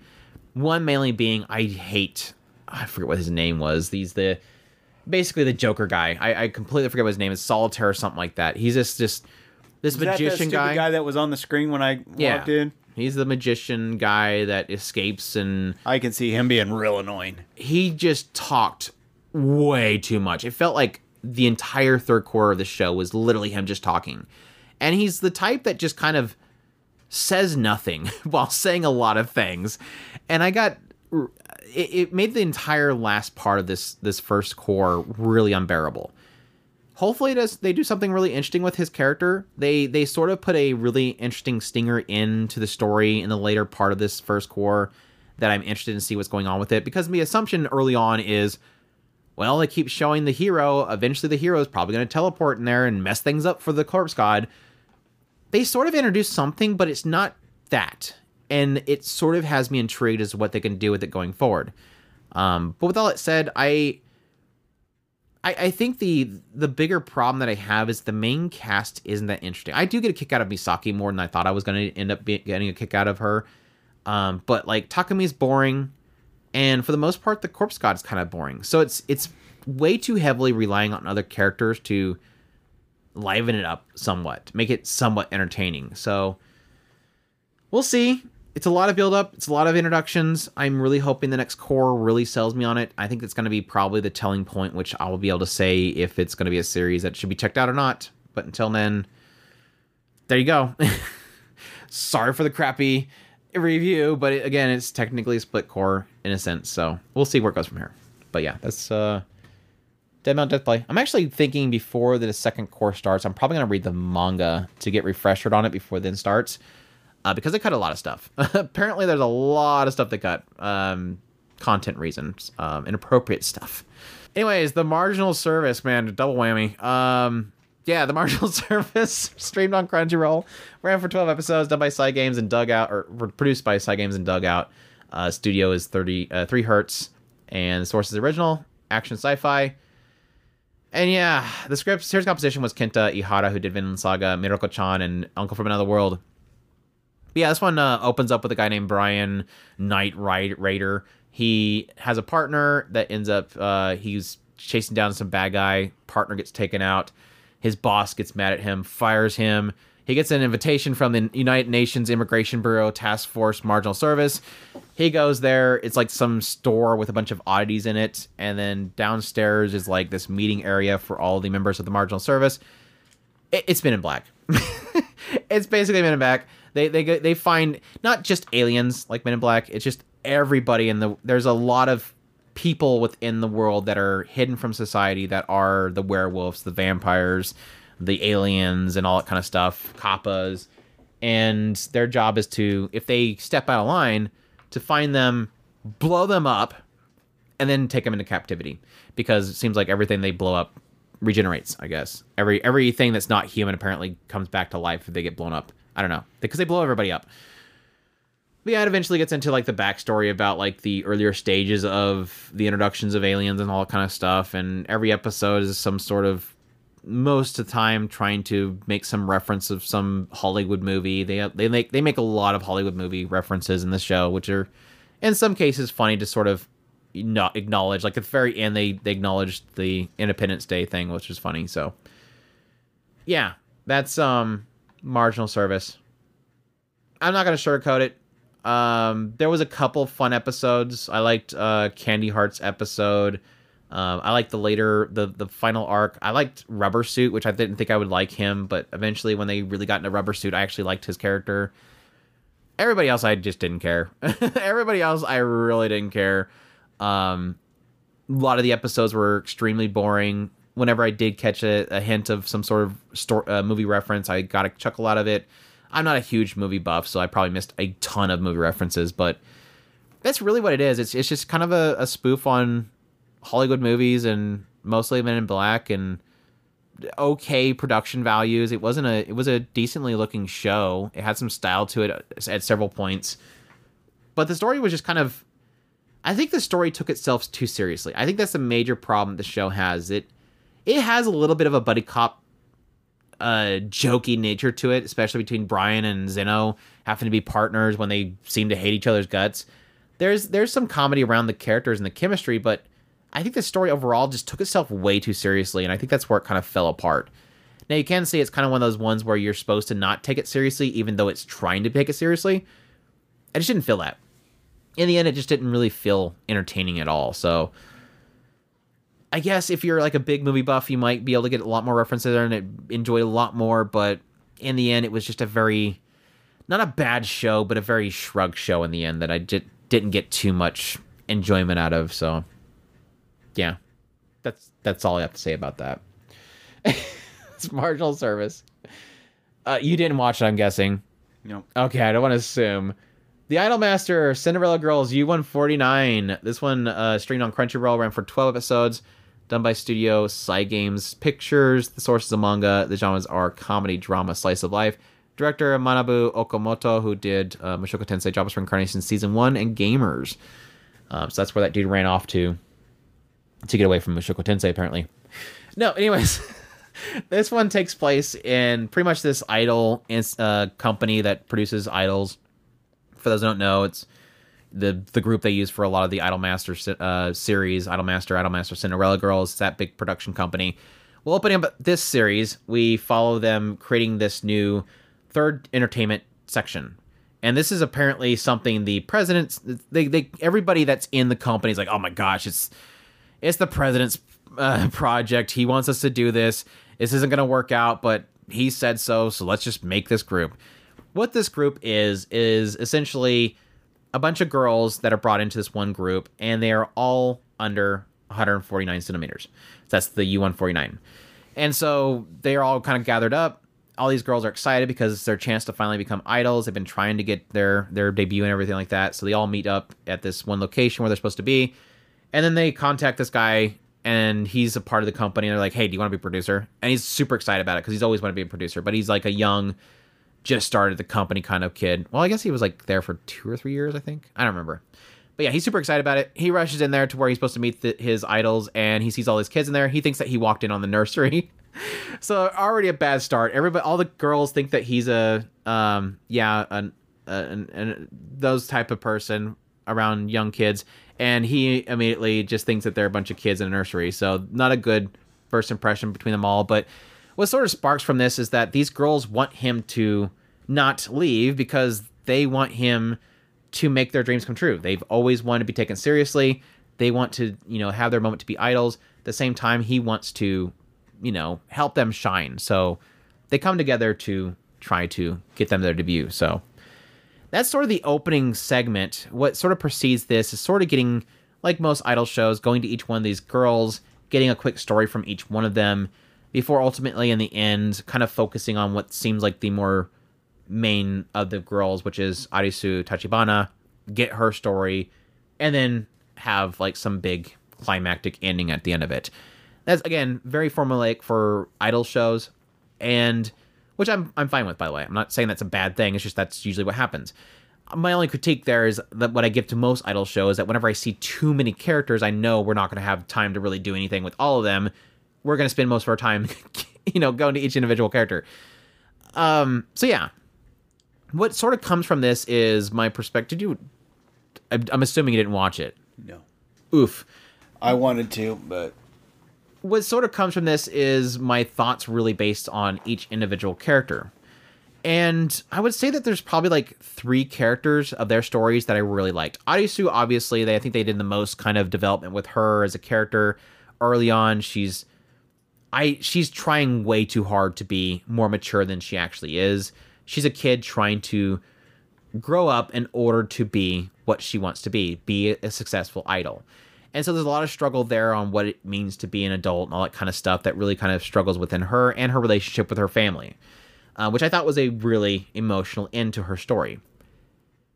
My favorite, though, my favorite story. Well, let me let me wait. Let me let me hold off on my favorite one. Um, Miria's episode was fantastic. It kind of got into like live streaming. They have one member of this um, idol company. She has her own live streaming that she does, and Miria ends up accidentally turning on the live stream and then getting a bunch of super chats, including from the uh, the president himself. Um, it was a super funny moment, but it also had that kind of element of the nastiness of online, the anonymity, and how it kind of can affect the streamer and all that kind of stuff was sort of sprinkled in there. Not too heavy, but just enough to give you that little uneasy um, feeling within the whole situation, which I really did appreciate. Um, I've always liked that kind of stuff where it sort of slightly touches on this is kind of this kind of makes you feel a little bit you know bad about the situation kind of similar to wake up girls that was the initial draw to wake up girls was this idea of wait they want them all to be in bikinis. This is kind of this kind of feels wrong. Um, they sort of do that here as well, but it's very sprinkled. My favorite, Momoka. If you folks do not watch a single episode of this series, at least watch Momoka's episode. It was by far the best episode of the entire show itself. And it's probably, I would venture to say, it's probably my favorite episode this entire season across all the shows. I loved it that much. What they did with Momoka's story is really idea of what is it like to what what what does it mean to be normal? This idea that she feels like this is what she is, and then there's that that confrontation at some point of somebody saying, act like a normal girl. She's going bungee jumping. And so they tell her when you jump off, try to be a normal girl and just scream. We want something for the camera. We don't want you to be this. She's very like princess like. She's very um very noble-ish. She's got that that verbal tick about her that she's very um, proper with her statements and stuff. And so it kind of makes her struggle in the idea of wait, they want me to be a normal girl. What what does it mean? I it's, it's, it's that question mark. What is a normal girl? um, but it ended on a very very emotional end. It had a great scene with her at the very end, and the animation was super good. The music was on point. All of it was fantastic. It, it was just I've watched that that ending segment of that episode so many times. It's not funny. Um, it was it was spectacular. It was it was on the levels of something that the my favorite idol show of all time is Idolmaster Cinderella Girls. And my favorite moment of that series was that last performance they had in that second cour. And it was super emotional. And it's on the levels of that. Like it's just this great moment of overcoming something and everything hits on point. The music, the animation, everything hits you. And they pulled that off with the scene. So I kind of liked Risa's episode. She's just kind of the the daddy's girl. She's obsessed with um she just loves her dad and she wants to to prove everything to her dad. So that's kind of her thing you have the tomboy character, you have the the princess character. Each one of them technically do have something significant with their stories. Just not all of them really hit me as much as you know Miria, Momoka, and Arisa's episode. Um, they're just kind of. I mean, it's kind of the hardship that really I do face with some of this stuff. Like with Haru, it's a tomboy, so she doesn't want to wear a dress because she doesn't think she's pretty enough.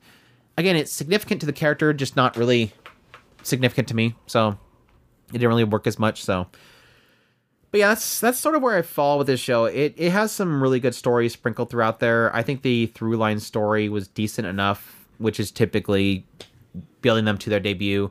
There was a little bit struggle in the background, the idea that nobody in the company wants them to succeed. Nobody wants to give them the venue to do what they need to do.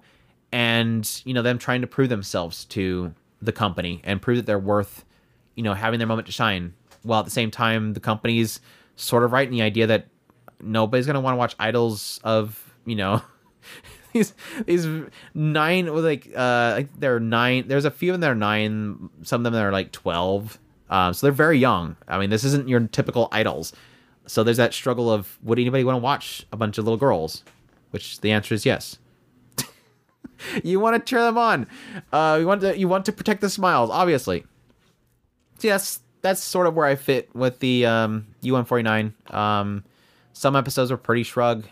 There was some really good episodes. Overall, I think it's a, a decent series overall. Just not definitely not up there as one of my favorite idol shows. There's still like a lot of them like 22/7, Cinderella Girls and stuff that I would recommend before this one, but it was solid. And uh I would love more, so that's Idolmaster Cinderella Girls U149. Mashle, Chris, did you watch Mashle? God no. You watch Mashle? What? Uh, Mashle Might and Magic and Muscles. Uh, of course, this is going to have. Tell me why I should up. have. Come on. There's another season coming. Oh, I, I so let me hurry up and go and watch it right now. Pause the podcast. Chris has got to blitz through it, thirty thousand times speed. Uh, but no, this one's done by A-1 Pictures. Um, like I said, there's another season coming, uh, based on a manga. Genres are action, comedy, fantasy. Uh, yeah, the basic gist, gist of the show is that this is a world full of magic. Everybody uses magic to do everything. Um, most people are you, you, obviously know that somebody has magic because everybody has these marks on their faces. Um, but yeah, that we follow a guy named Mash who does not have magic. He was born without magic, and thus he was disposed of. But he was found by his grandpa, who has magic, but he was kind of not good at it. So everybody looked down upon him. The, the society is so built around magic. So he basically takes Mash and runs off to this remote village or this remote hut in the middle of the village where he raises Mash. uh, trains him. All that all Mash does all day is just nothing but work out. So he's like super strong. And eventually, it's discovered that, or his identity is discovered by the police of this place. So they hunt him down. And the guy that's leading the group says, "Look, we're gonna keep hunting you down, but if if you want, you can work with me." What this police officer chief guy wants basically is to hone him because he's so powerful. Because literally, Mash can punch through magic. That's how powerful he is. He wants to- him to join this academy, get the highest rank, and thus get the status that gives him a bunch of money, and then he's going to give him the money. So that starts Mash going into the academy, which trains magic, but he doesn't, he can't use magic.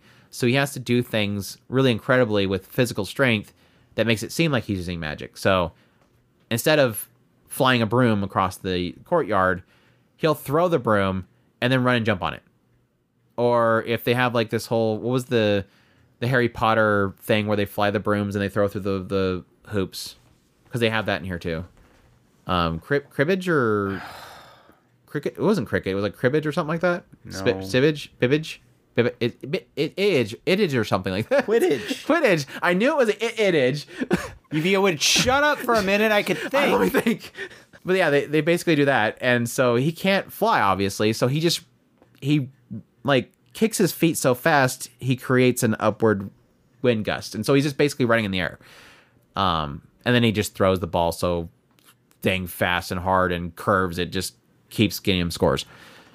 That's the gist. And then eventually they get into like bad wizards and they're always trying to take these badges from other people because it's it's kind of like Spy Family where you have to gain a certain amount of these badges and that'll get you the status of being the best of best. And so everybody wants his badge because he gets a badge. Yeah, that's that's that's Mashle.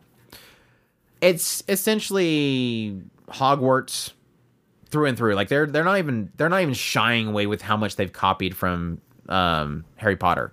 It's literally like so much stuff in this is literally ripped out of Harry Potter. And then you mix in One Punch Man because there's there's a, literally a point in it where it looks like it's legit Mash is mob and that's one which does One Punch Man and plus he punches and destroys everything with one punch it's literally the the two of those things. One's mangaka and Harry Potter come together, and that's literally the show. For that reason, not much here for me to enjoy because I don't like Harry Potter, and I I'm not a huge fan of one's uh, mangas. So that's where I struggle with here. Is I have a double negative here. That this is obviously comedy, and most all the context here is going to be based on your enjoyment of the comedy perfectly clear. Comedy subjective. Many people are going to enjoy the comedy here. I don't. And so the fact that i don't like the comedy because it's not my style of comedy i didn't enjoy really any of this show. I was really kind of hoping there would be something in there around the school itself that would eventually snag me and that's why i kept watching it but i never did find it. So this is probably one of those series where i gave the first season a shot hoping that it would eventually grab me at some point. It didn't so I'll probably just kind of back away. And as it continues to adapt, let other people enjoy it. It's obviously not my thing, but if any of that sounds interesting to you, definitely check it out. But again, you'll you'll you'll figure out if it's your comedy or not based on the first couple episodes. I would say give it you know two or three episodes because honestly, the first episode, while it didn't make me laugh most of the time, there was a couple parts in there that did make me laugh, but then that was kind of the extent of it. Beyond then, I had maybe a chuckle once or twice throughout the rest of the series. So yeah. Shoe it cream. took me almost a shoe cream. what was it? The Is it the shoe whole- cream? Shoe cream, shoe cream, strawberry. I don't remember what it was strawberry chocolato. This uh, ending song. Did you go something? I don't Stra- know. Anyway. go- it wasn't. Did you guys? They said they said strawberry. I think. I don't know. you wanted the you wanted the song. I was giving you a layup, Chris. Sorry, what? What were you saying? Um, no, it, it took me what an episode and a half before I got the first joke that I was like, "Oh, I get that." Because I, uh, because Potter I. I actually like Harry Potter, and I going through a lot of the Harry Potter stuff to see basically Malfoy and and uh, and Snape being ground into the dirt. I th- I thought that was kind of funny. So, I mean, I could see where the the humor would be there, but it just the the the muscle man thing just wasn't working for me, and I got bored of it real quick. And that's what it seemed like it was. Well, the muscle is in the name of the show, so Yeah. Hell's Paradise, our next one, or Jigokuraku. This one's uh, done by Studio Mappa. These sources of manga. It was on Crunchyroll. I think it was 13, maybe 12 episodes. Uh, genres are action, adventure, mystery, supernatural, and they have another season coming. Uh, the director on this one was the one that worked on Kakegurui Twins, and yeah, this one takes place in like uh, I don't know Edo period or something in Japan. Um, I, I forget exactly the the time period where it's like you know samurais and all kind of stuff and and shogunates and all that all that jazz. Well, at some point, uh, Gabimaru the Hollow, which is this like really famous assassin, is being executed. Well, they can't execute him. They they try all these methods and nothing works on him. Um, there's this person that was sent by the shogun to kind of find out what his true intentions were, and she kind of discovers that you know you you want you say you want to die, but I don't think you really want to die because he was technically betrayed by his village. But um, eventually, uh, this attendant uh, Sagiri she tells Gabimaru, "Look, I know you don't want to die, so I'm gonna give you a way of getting out of this. I'm gonna I have this decree from the shogunate that if you go on this expedition to go find this you know this elixir of life and you bring it back you will have all of your wrongdoings pretty much pardoned and then you can return back to home to your wife. And so he agrees to that. They go off to this meeting where they bring in all these criminals and each one of them has an executioner that is sort of their handler. And they have a quick match because the shogunate wanted to see a bunch of them die and so they just started killing each other and then the rest of the remaining ones get sent to this island. And this island is kind of seen as paradise like it's the land of the gods or something like that. But anybody that goes there and comes back ends up being like covered in all these flowers that are blossoming from them and they're just kind of alive but not really. And so there's a threat of being turned into a walking flower plot a flower pot. And then there's the struggle with the creatures that are actually on the island itself which seem to be like a mixture of different kinds of like icons and creatures of you know myth and religions. And they're really quickly a lot of them are taken out. And there's there's a sense that you know the criminals themselves don't really want to do the shogun's bidding. There's other ones that want to do it so they can go back home. There's the struggle between the handlers that have to essentially each of the handlers with each of these prisoners they're supposed to watch them but not get too involved but if the prisoner themselves decide to flee or do something bad their job is to cut their heads off and so you have that kind of dynamic between the the prisoner that wants to escape with the handler that's supposed to kill them if they do wrong. And the problem is that the the prisoner can't return back without their handler. But the handler can return back without their prisoner because if they fail, they die. Um, and so yeah, this is basically them trying to figure out the secrets of the island or the the island itself and try to see if there is this elixir of life. Eventually, getting to these weird creatures that within the middle of it and all the crazy stuff that's within there. So it's just Mappa action show. Moving on. um, early on, I was a little bit frustrated by this show because it didn't show any of the, how the fights ended, which frustrated me. Thankfully, after like the third fight of doing that, they finally stopped and we started actually getting fights from beginning to end. Um, as usual, Mappa crazy animation, all that kind of stuff. As usual, great style. It's very much so a a different take from Mappa's recent takes. It's very much more flat character designs, but the animation's always still top notch. The visuals, the backdrops, everything looks gorgeous, uh, which is kind of helps because if I can give Hell's Paradise anything, it is just an extremely colorful and very vividly interesting backdrop. Um, crazy faced insects that bite people and infect you. Again crazy tall titans that are different weird religious figures and whatnot walking around. Um, and then of course the the the, the beings they end up eventually finding in the middle which were an oddity in itself. Style visual setting all that kind of stuff was really cool. And of course the big drawing point for me for early on and con- like, kind of continuously through it so I was very fascinated by what was this island what is in the middle it, what is this elixir of life and all that kind of stuff Gabimaru is pretty convinced that this thing exists because he was he's been told his entire life that his boss is his the the his village leader has had this elixir of life. They've seen him covered in tons of daggers and stuff sticking through him, and the dude's not moving. Um, so he's convinced that exists. But what is the elixir of life and all that kind of stuff, and trying to figure out where it's at and if it even is on this island. Um, I, I think my biggest hangup really is Sagiri. There's so much emphasis put on Sagiri. I did like her story early on, and the idea that she was trying to perfect an execution. Her whole deal was trying to make the perfect cut so that those that is cut doesn't suffer. They tell this whole story about the um, it was like a, a a poem writer or something like that that did some wrongdoing, and so he requested that he have um, he be able to tell a story to the shogunate as they beheaded him, and the cut was so clean that he just kept talking. Um, it's that kind of idea of it's that desire to not put suffering upon those that you're executing, despite the fact they did wrongdoing. All that stuff was okay, but it kind of just drug out at some point. Like at some point, I got kind of sick of Sagiri, and they just kept really harping on Sagiri. Like Sagiri was so much focus on the show, and I just wasn't really interested in her. Gabimaru is pretty interested in. Um, I do like how they've kind of slowly progressed his story, even hinting at something really significant the later parts of this first cour. Um, all the other characters I did sort of enjoy. I really liked Chobe. Chobe and Toma, I think, were probably my my favorite, most enjoyment of the show itself. It's just, it's kind of like one of those things where it's a Mappa shonen, so your expectation is that you're just going to see things blowing up, and it it falls in that degree very quickly. This is just to see who's powerful than the other person. We discover new power ups. People power up. They fight each other. I don't really. I don't expect there to be much story.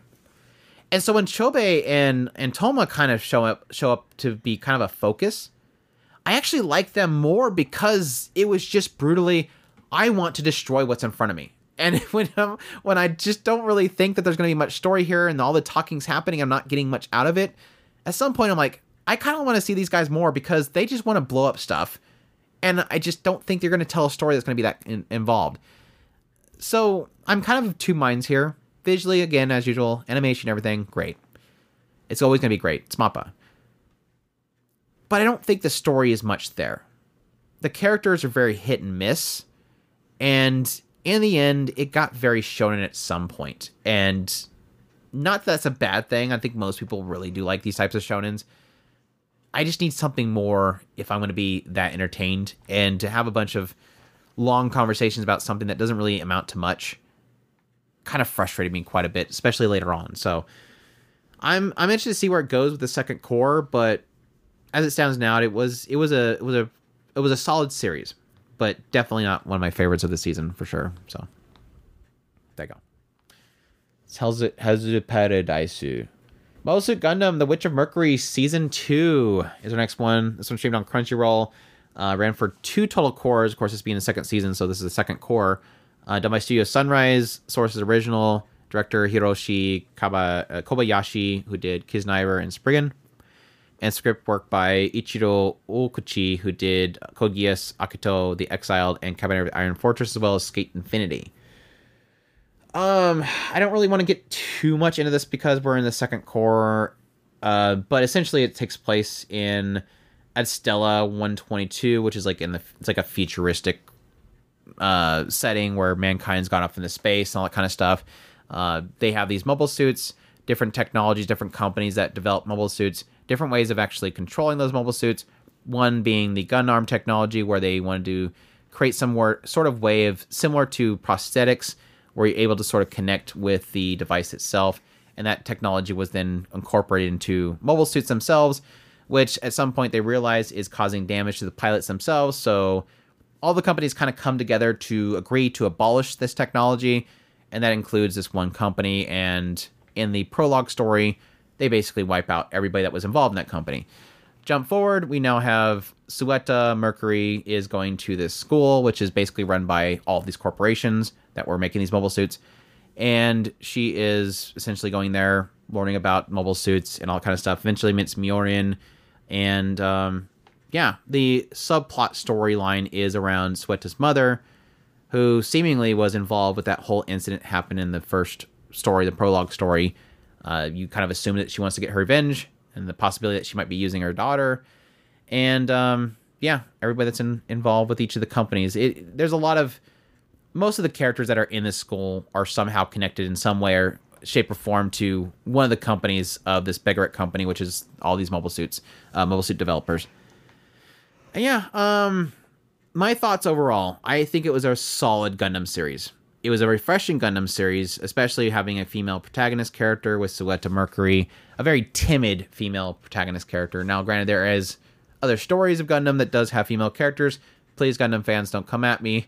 I do understand there's other stories that have female protagonist characters. Um, but no, this is kind of like seemingly one of the, the the more popular one, more recent one. It really did feel like they were trying to kind of drive in a new audience of Gundam fans, which is obviously something that they want to do in order to draw new fans, sell more merch, sell more Gunpla, all that kind of stuff. And I think overall, I really did enjoy this story. I, I think I enjoyed the first half more than the second half, but they did definitely have some big reveals in the second half that we were all kind of trying to piece together in the early half. There's this big question mark around sort of this time difference that was sort of there, and it implied a lot of things. There's a lot of breadcrumbing as to certain aspects behind, you know, especially the Gundam and whatnot, that I thought came to a really cool kind of reveal later on. I like the Benerit Company. I or Benerit. I like the Benerit Company concept. I like all these heads of the Benerit Company constantly at each other's throats, constantly trying to figure out way one way of wanting up the other person. Gundam's always been good at politics and backstabbing and people maneuvering around in order to gain power.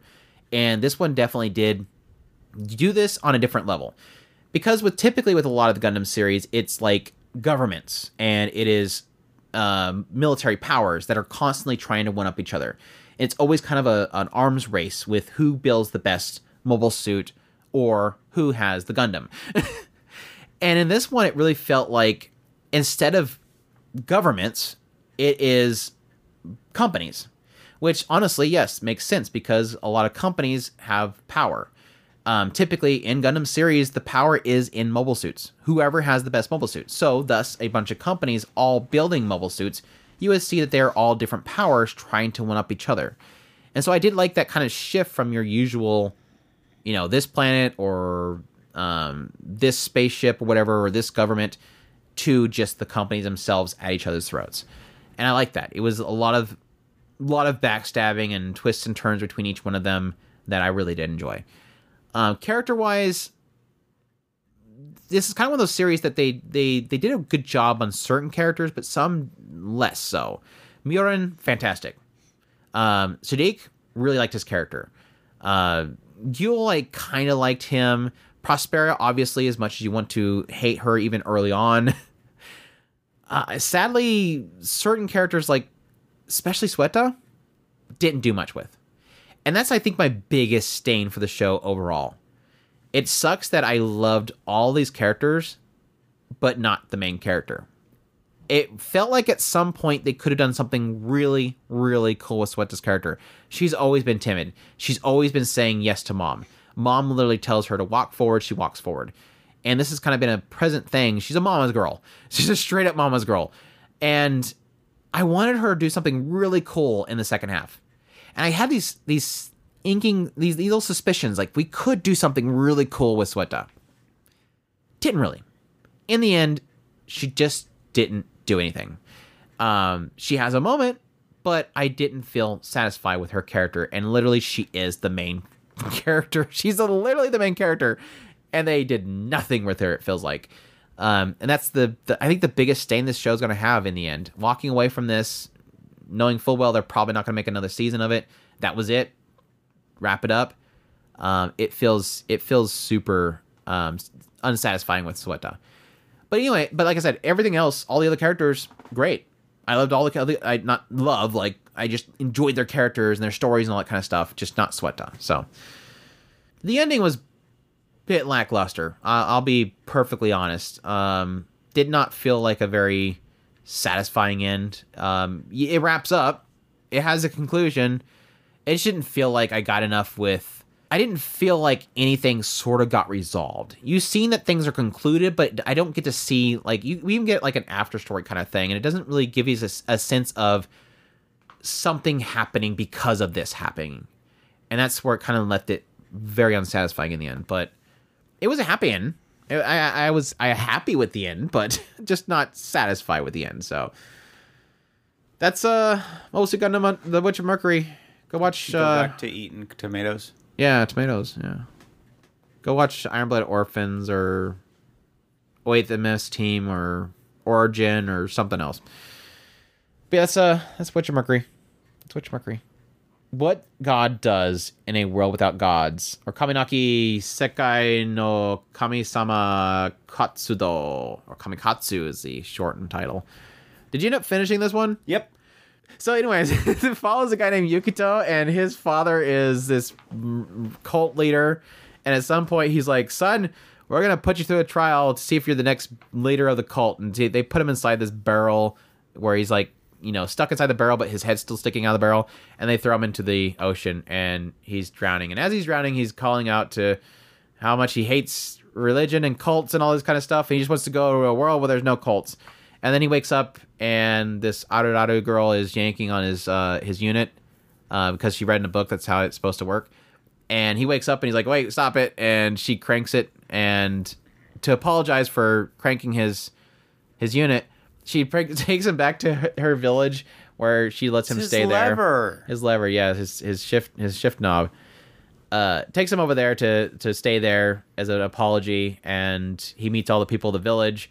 Realizing that he's been isekai, he's like, "Well, okay, this has got to be like the starter challenge. So where's the adventure guild? Let me go on my adventure." They quickly put him to work working on the farms, and he eventually teaches them how to make wine because they have so much extra grapes and all that kind of stuff. And they all start partying because they've just discovered liquor, and and uh, eventually finds out that this world doesn't have a concept of gods and they also don't know much about um, SCX or anything like that. so um, yeah, eventually they go to the main town, the main kingdom, where they find out that this the village that he's been in the whole time is like the rejects, the people that could not accept society as it's supposed to be, which is essentially a society that accepts death. That every now and then the people will be pretty much commanded to have to go to the center where they will drink a potion and end their lives. And this kind of crazy. Eventually, that decree ends up uh, threatening several members of the village itself. He goes to save them, is about to die, and then he calls out to the Mitama that his father was pretty much leading his cult for. And Mitama shows up, and she's like, "Finally, Yukito, you finally called for me. I've been waiting for you to call for me." And um, she she wrecks them all, but then we kind of find out that she's got no followers in this world, so she needs to gain followers so that she can fight against the evil societies that are threatening Yukito's new life. And so they have to do a bunch of things to try to get followers to gain power. Your thoughts? By the way, it's all intentional. It's all intentional. I have to start the review by saying it's all intentional. Don't don't critique any of the visuals, Chris. It's all intentional. Oh, Just let I, me know. I Just don't even know. care about the visuals. I, I, I, I thought this this show was just absolutely goofy. I, I had a lot of fun with the show. A, uh, nothing, nothing was held back. Um, very irreverent hu- humor all the way through, and that's its strong suit.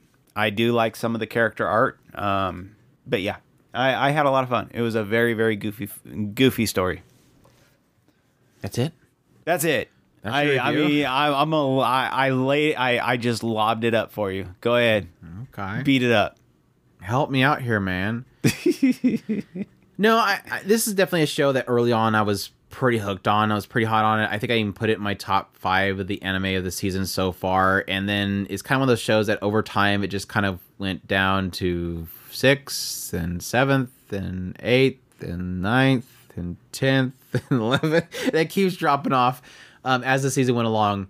It- It's kind of one of those shows where early on I, I got a huge kick out of it because it was just super raunchy and adult and it didn't really care about what it was doing. It was just whatever it can throw on the screen, it was going to throw on the screen. It wasn't apologizing for any of it, and I really did like that aspect of it.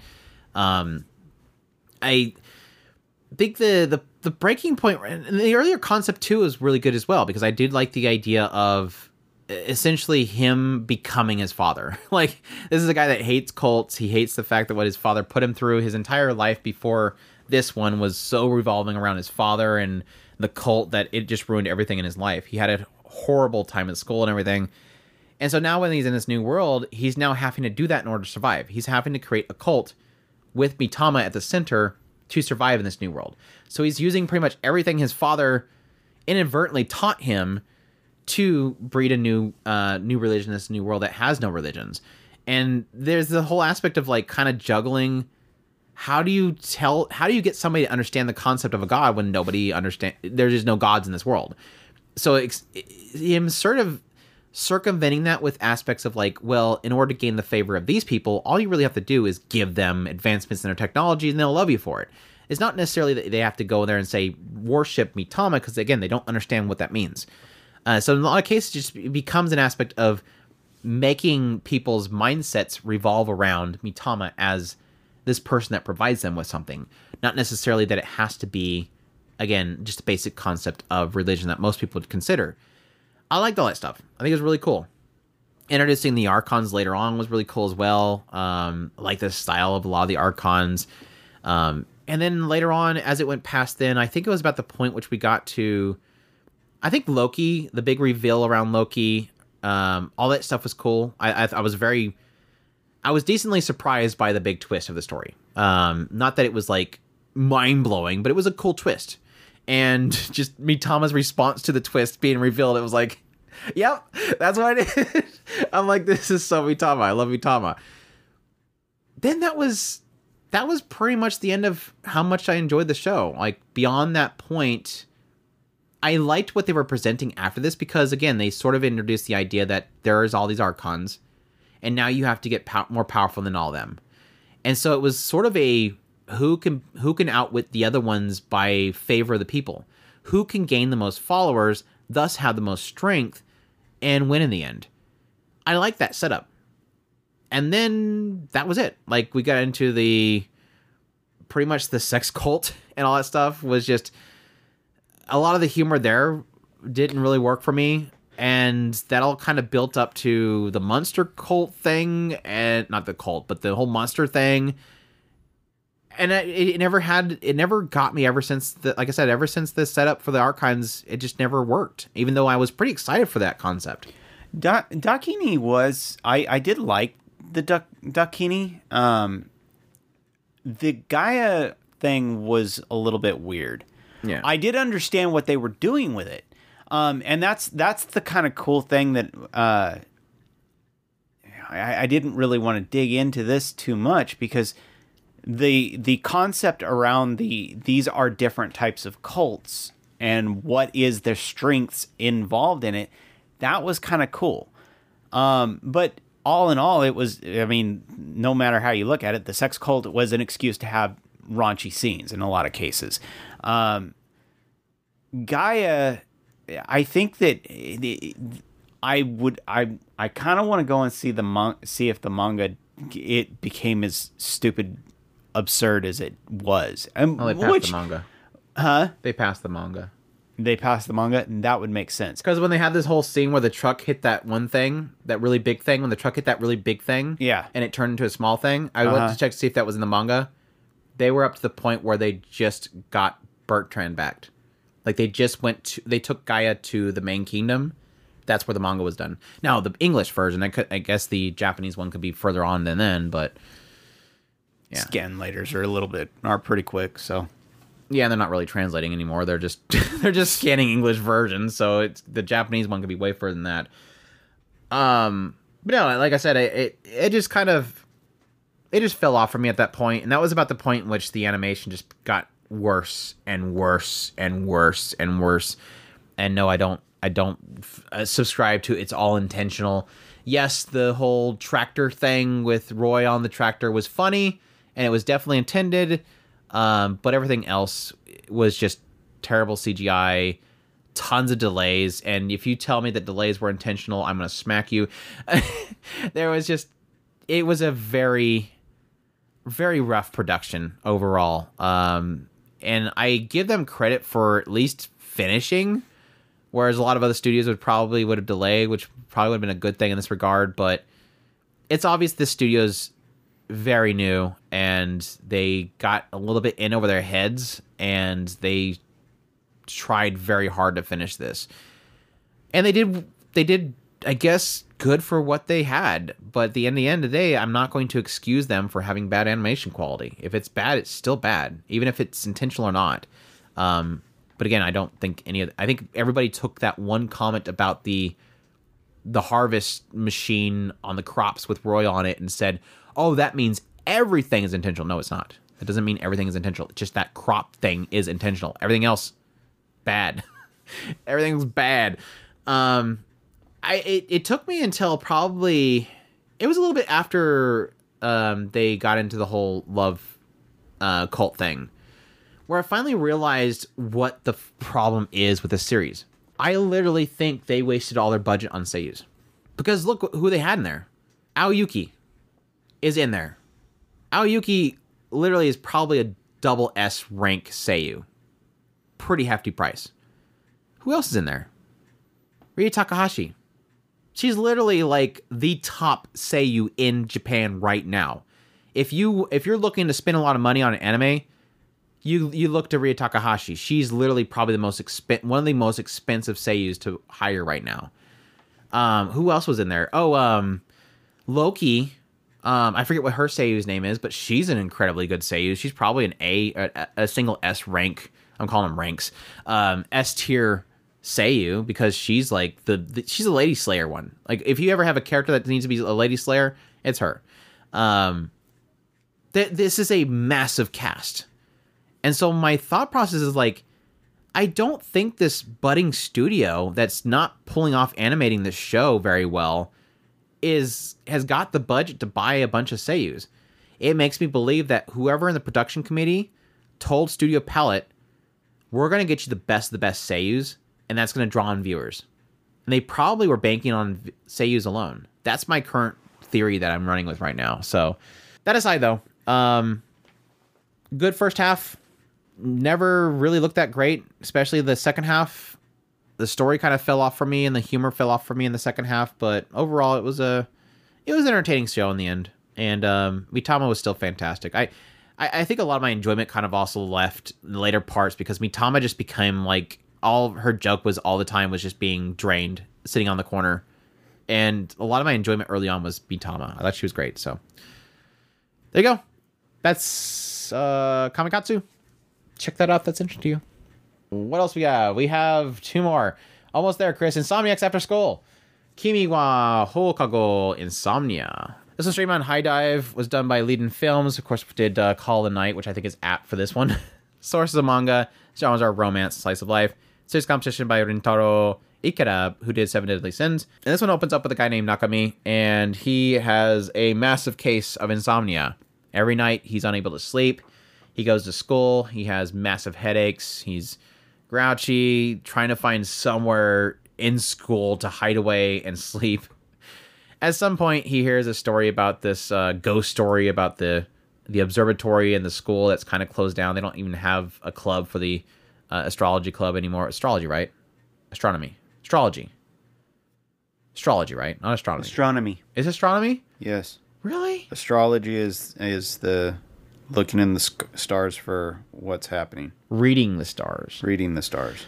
But anyway, they don't have a club at the school anymore. Um, but no, they, he was sent up there to get some boxes because they have it's, it's basically using they're using it for storage anymore. So he goes up there to get some boxes, and he comes across Magari, who is one of the the kids in his class, and she is sleeping in one of the uh, tipped over like lockers, and she wakes up and she freaks out and she goes to leave, but then she realizes, oh wait, you closed the door, didn't you? Uh, it doesn't open from the inside, so he has to call his friend who knows about his insomnia to kind of help that he'll keep a secret that she was up there and he lets them out. And the thing that kind of happened while they were waiting for this guy to show up is they fell asleep and this is something they've always kind of been looking for. So there's like a little bit of an element of questioning okay are they comfortable with each other enough that they can sleep near each other? So maybe they can find a bond there.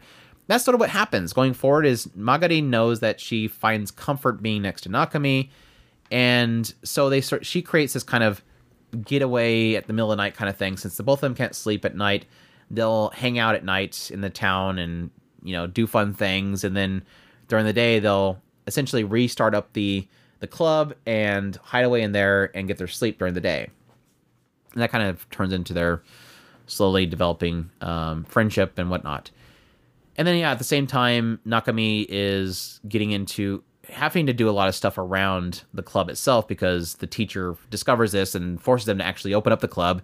And so now he now he has to sort of figure this stuff out. And additionally, he gets in, he gets into photography because his father bought him a camera at some point, and he wants to take pictures of of the night sky and stuff. So that becomes a focus for a while. And then yeah, at some point they want to start up a uh, a viewing of a, a a meteor shower. So your thoughts? Didn't watch it. You didn't? Nope. Oof, Chris. Oof, oof, Chris. Um, it, it, it, it, now I wasn't gonna do it, and we already discussed it. We the the, the it was too, the flags were I too forgot. strong. I forgot about the flags. Yes, okay, Chris. I'm sorry. I forgot about the flags, which never stops. Yeah, um I love this show. I thought it was a very beautiful show. Um beautiful characters, beautiful writing, beautiful presentation, everything on point. Um I, I think there is a there's something special about two people struggling with something that other people don't really understand fully and trying to find somewhat comfort in each other, experiencing it together and trying to figure out ways of remedying it. And that was really kind of the, the initial draw between Magari and Nakami early on was that insomnia and just finding joy just hanging out when normally they would be at home suffering. And that kind of blossomed into a really cool relationship between the two of them that I, I really did truly adore. Um, obviously, Magari is way too freaking cute. her design is way too freaking cute. And I just love her personality.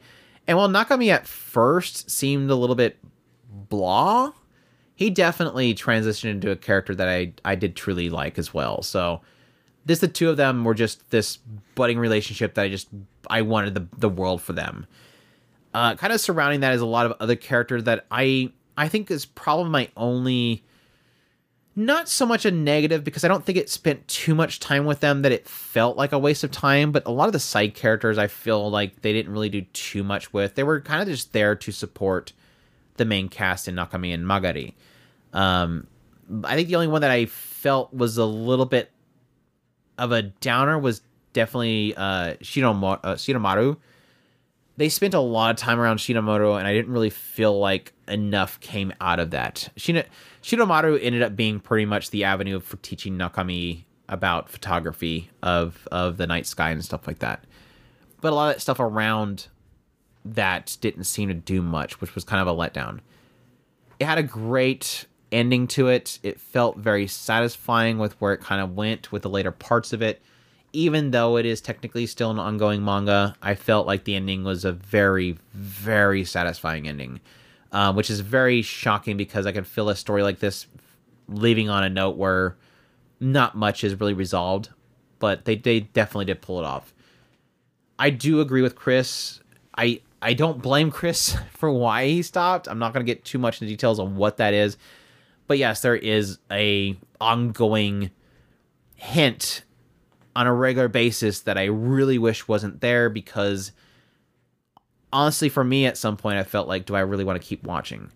Um but uh, that was really frustrating and I and I really feel like it's it's a little bit cheap to throw in there constantly and keep harping on it. But in the end, it didn't really ruin the experience for me. Um, like I said, it had a really, really fantastic end to it. So, very beautiful show, though. Liden Films, perfect studio to, to do this. I, I think they did an incredible job with Call the Night. Um, they nail the visual aspects of the night, and there's a lot of scenes with this series where it's at night, and um, their visual design came through, and they nailed, like I said, they nailed the character designs. They look fantastic. So, really great slice of life. Uh, this season or this season is definitely super strong on romance, slice of life, and this was another another case of that. So, yeah, if you're looking for a, I mean, this is like I think was my, I can't remember. Was it my third? I think it was my third favorite of the season. It's really good. It's a really good show. I I would. I kind of want more, but I don't really want more based on what we're talking about. And our last show is In Another World with My Smartphone, second season. Go, Chris, because I have nothing on this. A kid, a kid gets isekai and he's given his phone that works in the other world. And then he gets a harem.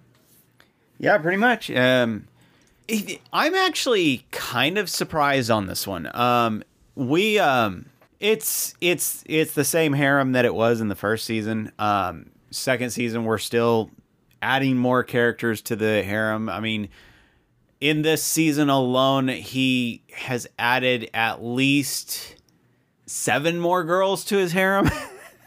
So in total the guy has now like 14 girls or something like that. It but what I do find amusing about this show is that it actually is starting to kind of pull some things together. Th- th- This is uh, understand I'm not I'm not overstating this. This is a power fantasy. It's not that nothing is all that deep. Um, but it is interesting that it is starting to pull together this kind of um, structure of a um, some world building that they're actually pulling together. We are, we're uh, getting a little bit more into the kind of main antagonist per se, whatever you want to call it. Um, we're actually starting to pull together a kind of a quest type thing because he's he's now bringing together all these parts to the the stuff that he had kind of they kind of did at the end of the last season, but it wasn't really. It was like okay, just an excuse for him to have uh, harem members, whatever. Um, but no, he, they're actually pulling these things together, and it's actually kind of interesting to see this stuff kind of pull together. Um, but yeah, more fun, goofy fun, more girls, more um, more harem hijinks, um, all there. It's it it is fun. But they pulled it together though. Yeah, they pulled it together. They, the they're, they they're pulling pulling these big old massive The islands. they were pulling together, and these- they pulling together. They're they're pulling these sky islands together, and they're making in they're docking. Docking. They're docking. Docking. well, that's fascinating. Harem pulling things together. That's uh, smartphone too. Great, great stuff. And finally, just quickly, like I said, this is kind of a mid-season. It's still ongoing. Sacrificial Princess and the King of Beasts is still running on into the next season. Essentially, following a girl named Sari who is sent to the Beast. There's like the, this divide between the mankind and the beasts, and they've got like this truce going on but there's one thing that is a part of this truce and is that the mankind have to send on a regular basis a sacrifice to the beast um, just to kind of keep the mankind keep mankind knowing that the beasts are supreme. And the way they do that is offering a sacrifice to the beasts on a regular basis. Saudi is one of these. She goes there. Um, she's put before the king of the beasts who basically says all right um, you're gonna be a sacrifice here soon. And she just kind of speaks her mind and this upsets the the king of beasts because you know she's supposed to be trembling and she doesn't seem to be scared of him which kind of piques his curiosity uh, eventually he kind of brings her off the side and she kind of you know states that she knows that he's kind of faking it that he's not really he's not really a mean person. He's just trying to put on this this face that he's mean. Uh, eventually it comes to the day of the sacrifice itself where she discovers his secret that this king of the beasts is actually part human and he doesn't kill any of the sacrifices that are brought to him. He actually lets them escape but Sari, her whole life has been being raised to be a sacrifice. We kind of find out that she was adopted into the family that she was a part of because her family wanted to prevent their real daughter from being a sacrifice. So they adopted her and raised her to be the sacrificial replacement. And so her whole life, because she discovered this early on, that they because they were talking about this in secret and she overheard it, her whole life she's been waiting for this day. Like her whole life has been built to this moment, so she's very accepting of it. And so she decides that based on what she's seen of what the king was doing, how strong he is, despite the fact that he fears that he's a failure of a king, that she'll support him. That she will still be his sacrifice by sacrificing her entire self to being with him. And so he accepts her and he decides that he's going to marry her. And that's not too happy for the people, the beast. They don't like humans. And so it kind of turns into Sari having to prove herself to everybody else, just like she's technically proven to the king of the beasts, which she calls Lionheart. And um, yeah, the the the, ma- the main problem they have is that the every single one of the kings of the beasts are all kind of uh, assigned somebody of this one family, which this current one is Anubis. And Anubis wants nothing to do with a human being at his side. He just knows that nobody's gonna accept a human being at the at the king's side. So yeah, Saudi has to prove herself to everybody. So what are you thinking of it so far? I absolutely love it.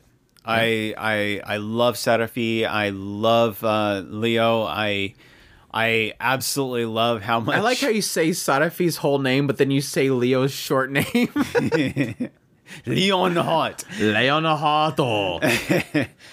No, I, I, I, I, think it's absolutely fantastic. There's some really well done uh, world building involved with the families, um, the uh, the even the, a lot of the the side characters and how they interact with each other. In in particular, Amit and how she is in love with uh, what was his name, Jorgamon. Um, yeah, so each one of these characters are all in interplaying into this this story of um, kind of helping Sariphi uh, uh, pull together all of her things that she needs to do with this constant, uh, like uh, like Andrew was saying, this this proving that The she trials. is she is she is worthy of the of of being at the side of Leonhart. Um, I I do kind of I I do kind of like Anu- uh the Anubis. Yeah, okay, this is his name. Um, That's literally his name. well, I was trying to remember. I guess it is his name. I I all I all I remember is his kind of weird. He's he's like in so much denial. It's it's like seriously, get over it. Sindere. He's so tsundere. He's always covering up that blush with that cloth. He's always in day. The backstory was pretty cool. He is. He- I, I really do like him. I, I think that he is absolutely a brilliant character for an opposition to Sariphi. Uh, as a because you know that deep down, all of his thing is he wants to help out um, Leonhart, and and so he thinks that this is a bad thing, her being there, and he's trying to he's trying to prove it. It's not necessarily a undermining her, although he says he wants to kill her and all that stuff. But when it do- comes down to it, it's not that that he wants to do. He wants to help Leonhart, and I really like that kind of balance the the balance of holding him as a kind of a good character, even though he's technically doing the thing that you really don't like. So I, I, I like I said, I really love this show. I, I think it's doing fantastic. I love a lot of the shots. Um, a lot of character uh, moments are really fantastic. I think it's just a brilliant show. Love it. I'm pretty much, pretty much on the same boat. I, I really love the chemistry between all the characters in the show itself. I think Sariphi is super good. I, I really love her character. I love how she's really shifted Leonhart's mood very quickly. I, I think in the there's obviously that unsettling feeling in the first episode with how like overbearing Leonhart is, but I just love how she just quickly, so quickly dismantled it and turned him into a really enjoyable character that I just he's a big softy now. He's like he's literally Yeah. a big softy, but He really is. he is the he is the the Papa Bear almost like if if something goes down, he's gonna be the first one to jump out there bearing teeth. Um, I really love his character and I loved how he's changed so far. Um, I, and I think it's very easy to get so focused on Sariphi and not see how significantly um, Leonhart's character has changed. Um, I love all. The, I love most of the side characters, especially Anubis, even though I, I, I hate him at the same time. um, I, I think several of the other characters I haven't really done too much with, though. I'll have to admit. I think my only I I I enjoyed the earlier segments. I love the whole segment with re- pretty much returning to a, an outside village for brief time, and what that sort of introduced for her character and her future. I thought it was super heartbreaking. But then at some point, I sort of realized that it kind of falls into a formula, and this is the only thing that I'm sort of fearful of the show at this point, halfway through it. Um, unless they get more seasons, where we're pretty much knocking out a chapter per episode, and there's a lot of chapters. I think I don't know, it's like 80 or something like that. I don't remember exactly how many chapters are currently out. So we're not going to get the whole story, obviously. Um, I hope so. Hopefully, hopefully they adapt the whole thing in the end. But I think the current moment right now with this season, these two cours, what my current fear is halfway through this one is getting too stuck in that formula where it is every episode, Sariphi has to prove herself to somebody. And then that person comes in, they don't like Sariphi. And then Sariphi has to do something in order to prove herself to them. And then they love her. Next episode, here is this person that doesn't want Saudi around. She got to prove herself to them. Eventually, she wins them over. Cut to the next episode. Here's the next person that doesn't want Saudi. and at some point, it's okay. Now we're gonna focus on Anubis and how he doesn't want Saudi around. Well, okay. Will she over? Will she win him over? It it got formulaic at some point, and so it got me a little bit fearful. Um, the last episode I watched, which I think is 11th or 12th episode, uh, was a really great episode. So it The kind of restored a lot of my hope for it. The daughter and the son. It was the one where um, he was supposed to go to a ceremony and he had problems. So no. So yeah, Did you see the Did you see the the daughter and the son? I don't know what you're talking about. So probably not. The christening, Probably not. the blessing. Probably not. So yeah, that's um that's pretty much where I stand right now. Is I have my fears, but I I hope that it um I'm hopeful that it's gonna fix it. I I think visually it looks great. Um, there is a lot of like background, very plain backgrounds here and there. They reuse a lot of areas, obviously, because they're in the castle and sorry can't go anywhere. Um, but I, I mean, for what kind of detail they're giving a lot of these kind of bestial characters, where most studios would probably just settle on just making everybody CGI, is great. It's like, hey, look, uh, people can draw beast characters and not make them CGI, uh, which I do appreciate. So, but yeah, um, I'm enjoying it. I'm, I'm hopeful for it. So we'll see. We'll see where it goes from here. But that's um, Sacrificial Princess. There you go. That's it. That that wraps up the spring 2023 anime season. We can finally leave it behind. Um, we'll see. We'll see where summer takes us, but we hope you guys will join us for summer. Um, thankfully, it'll be a less packed season than the last two seasons. But um, yeah, we'll we'll be checking that out. I I'm guessing. I don't know if next week we'll be doing our music episode. We might just do a quick discussional, then do a music episode, and then first impressions. But we'll we'll see. We'll see where things land in a week because we're still kind of technically kicking off a few shows this week. So I'm not sure if I will have music for everything. So but we'll we'll see. But uh, we hope you guys enjoyed this this reviews of the spring season. As usual, we're at otakuspirit.com. That's where all of our links are for social media links, all that other stuff. Ways to support us, Patreon. Uh, if you're on YouTube listening to this, you can become a member of the channel. Greatly appreciate everybody that supports the channel. It really does mean a lot to us. And those that uh, stick around for the podcast, even though we have in ads now, which are helping out as well. So that's been a great, great thing there as well. So, but yeah, anything else to say, Chris? I usually like just wrap up the episode and all you get is an os. But did you want to say anything in parting? Did you want to say goodbye to the spring season? Freaking aw- awesome zom- zombie show. Zom 100. There you go. Zos, Zos, Zosum. Did you almost say Zossum? No. Oh, that would have been funny. Yeah, thank you. Appreciate that, Chris. yeah, I'm kind of throw off. Like I thought we are gonna wrap up the season, but you're like, oh, the next season. Uh, but yeah, uh, we thank you guys for listening. We hope you guys enjoy it, and y'all take care. Os.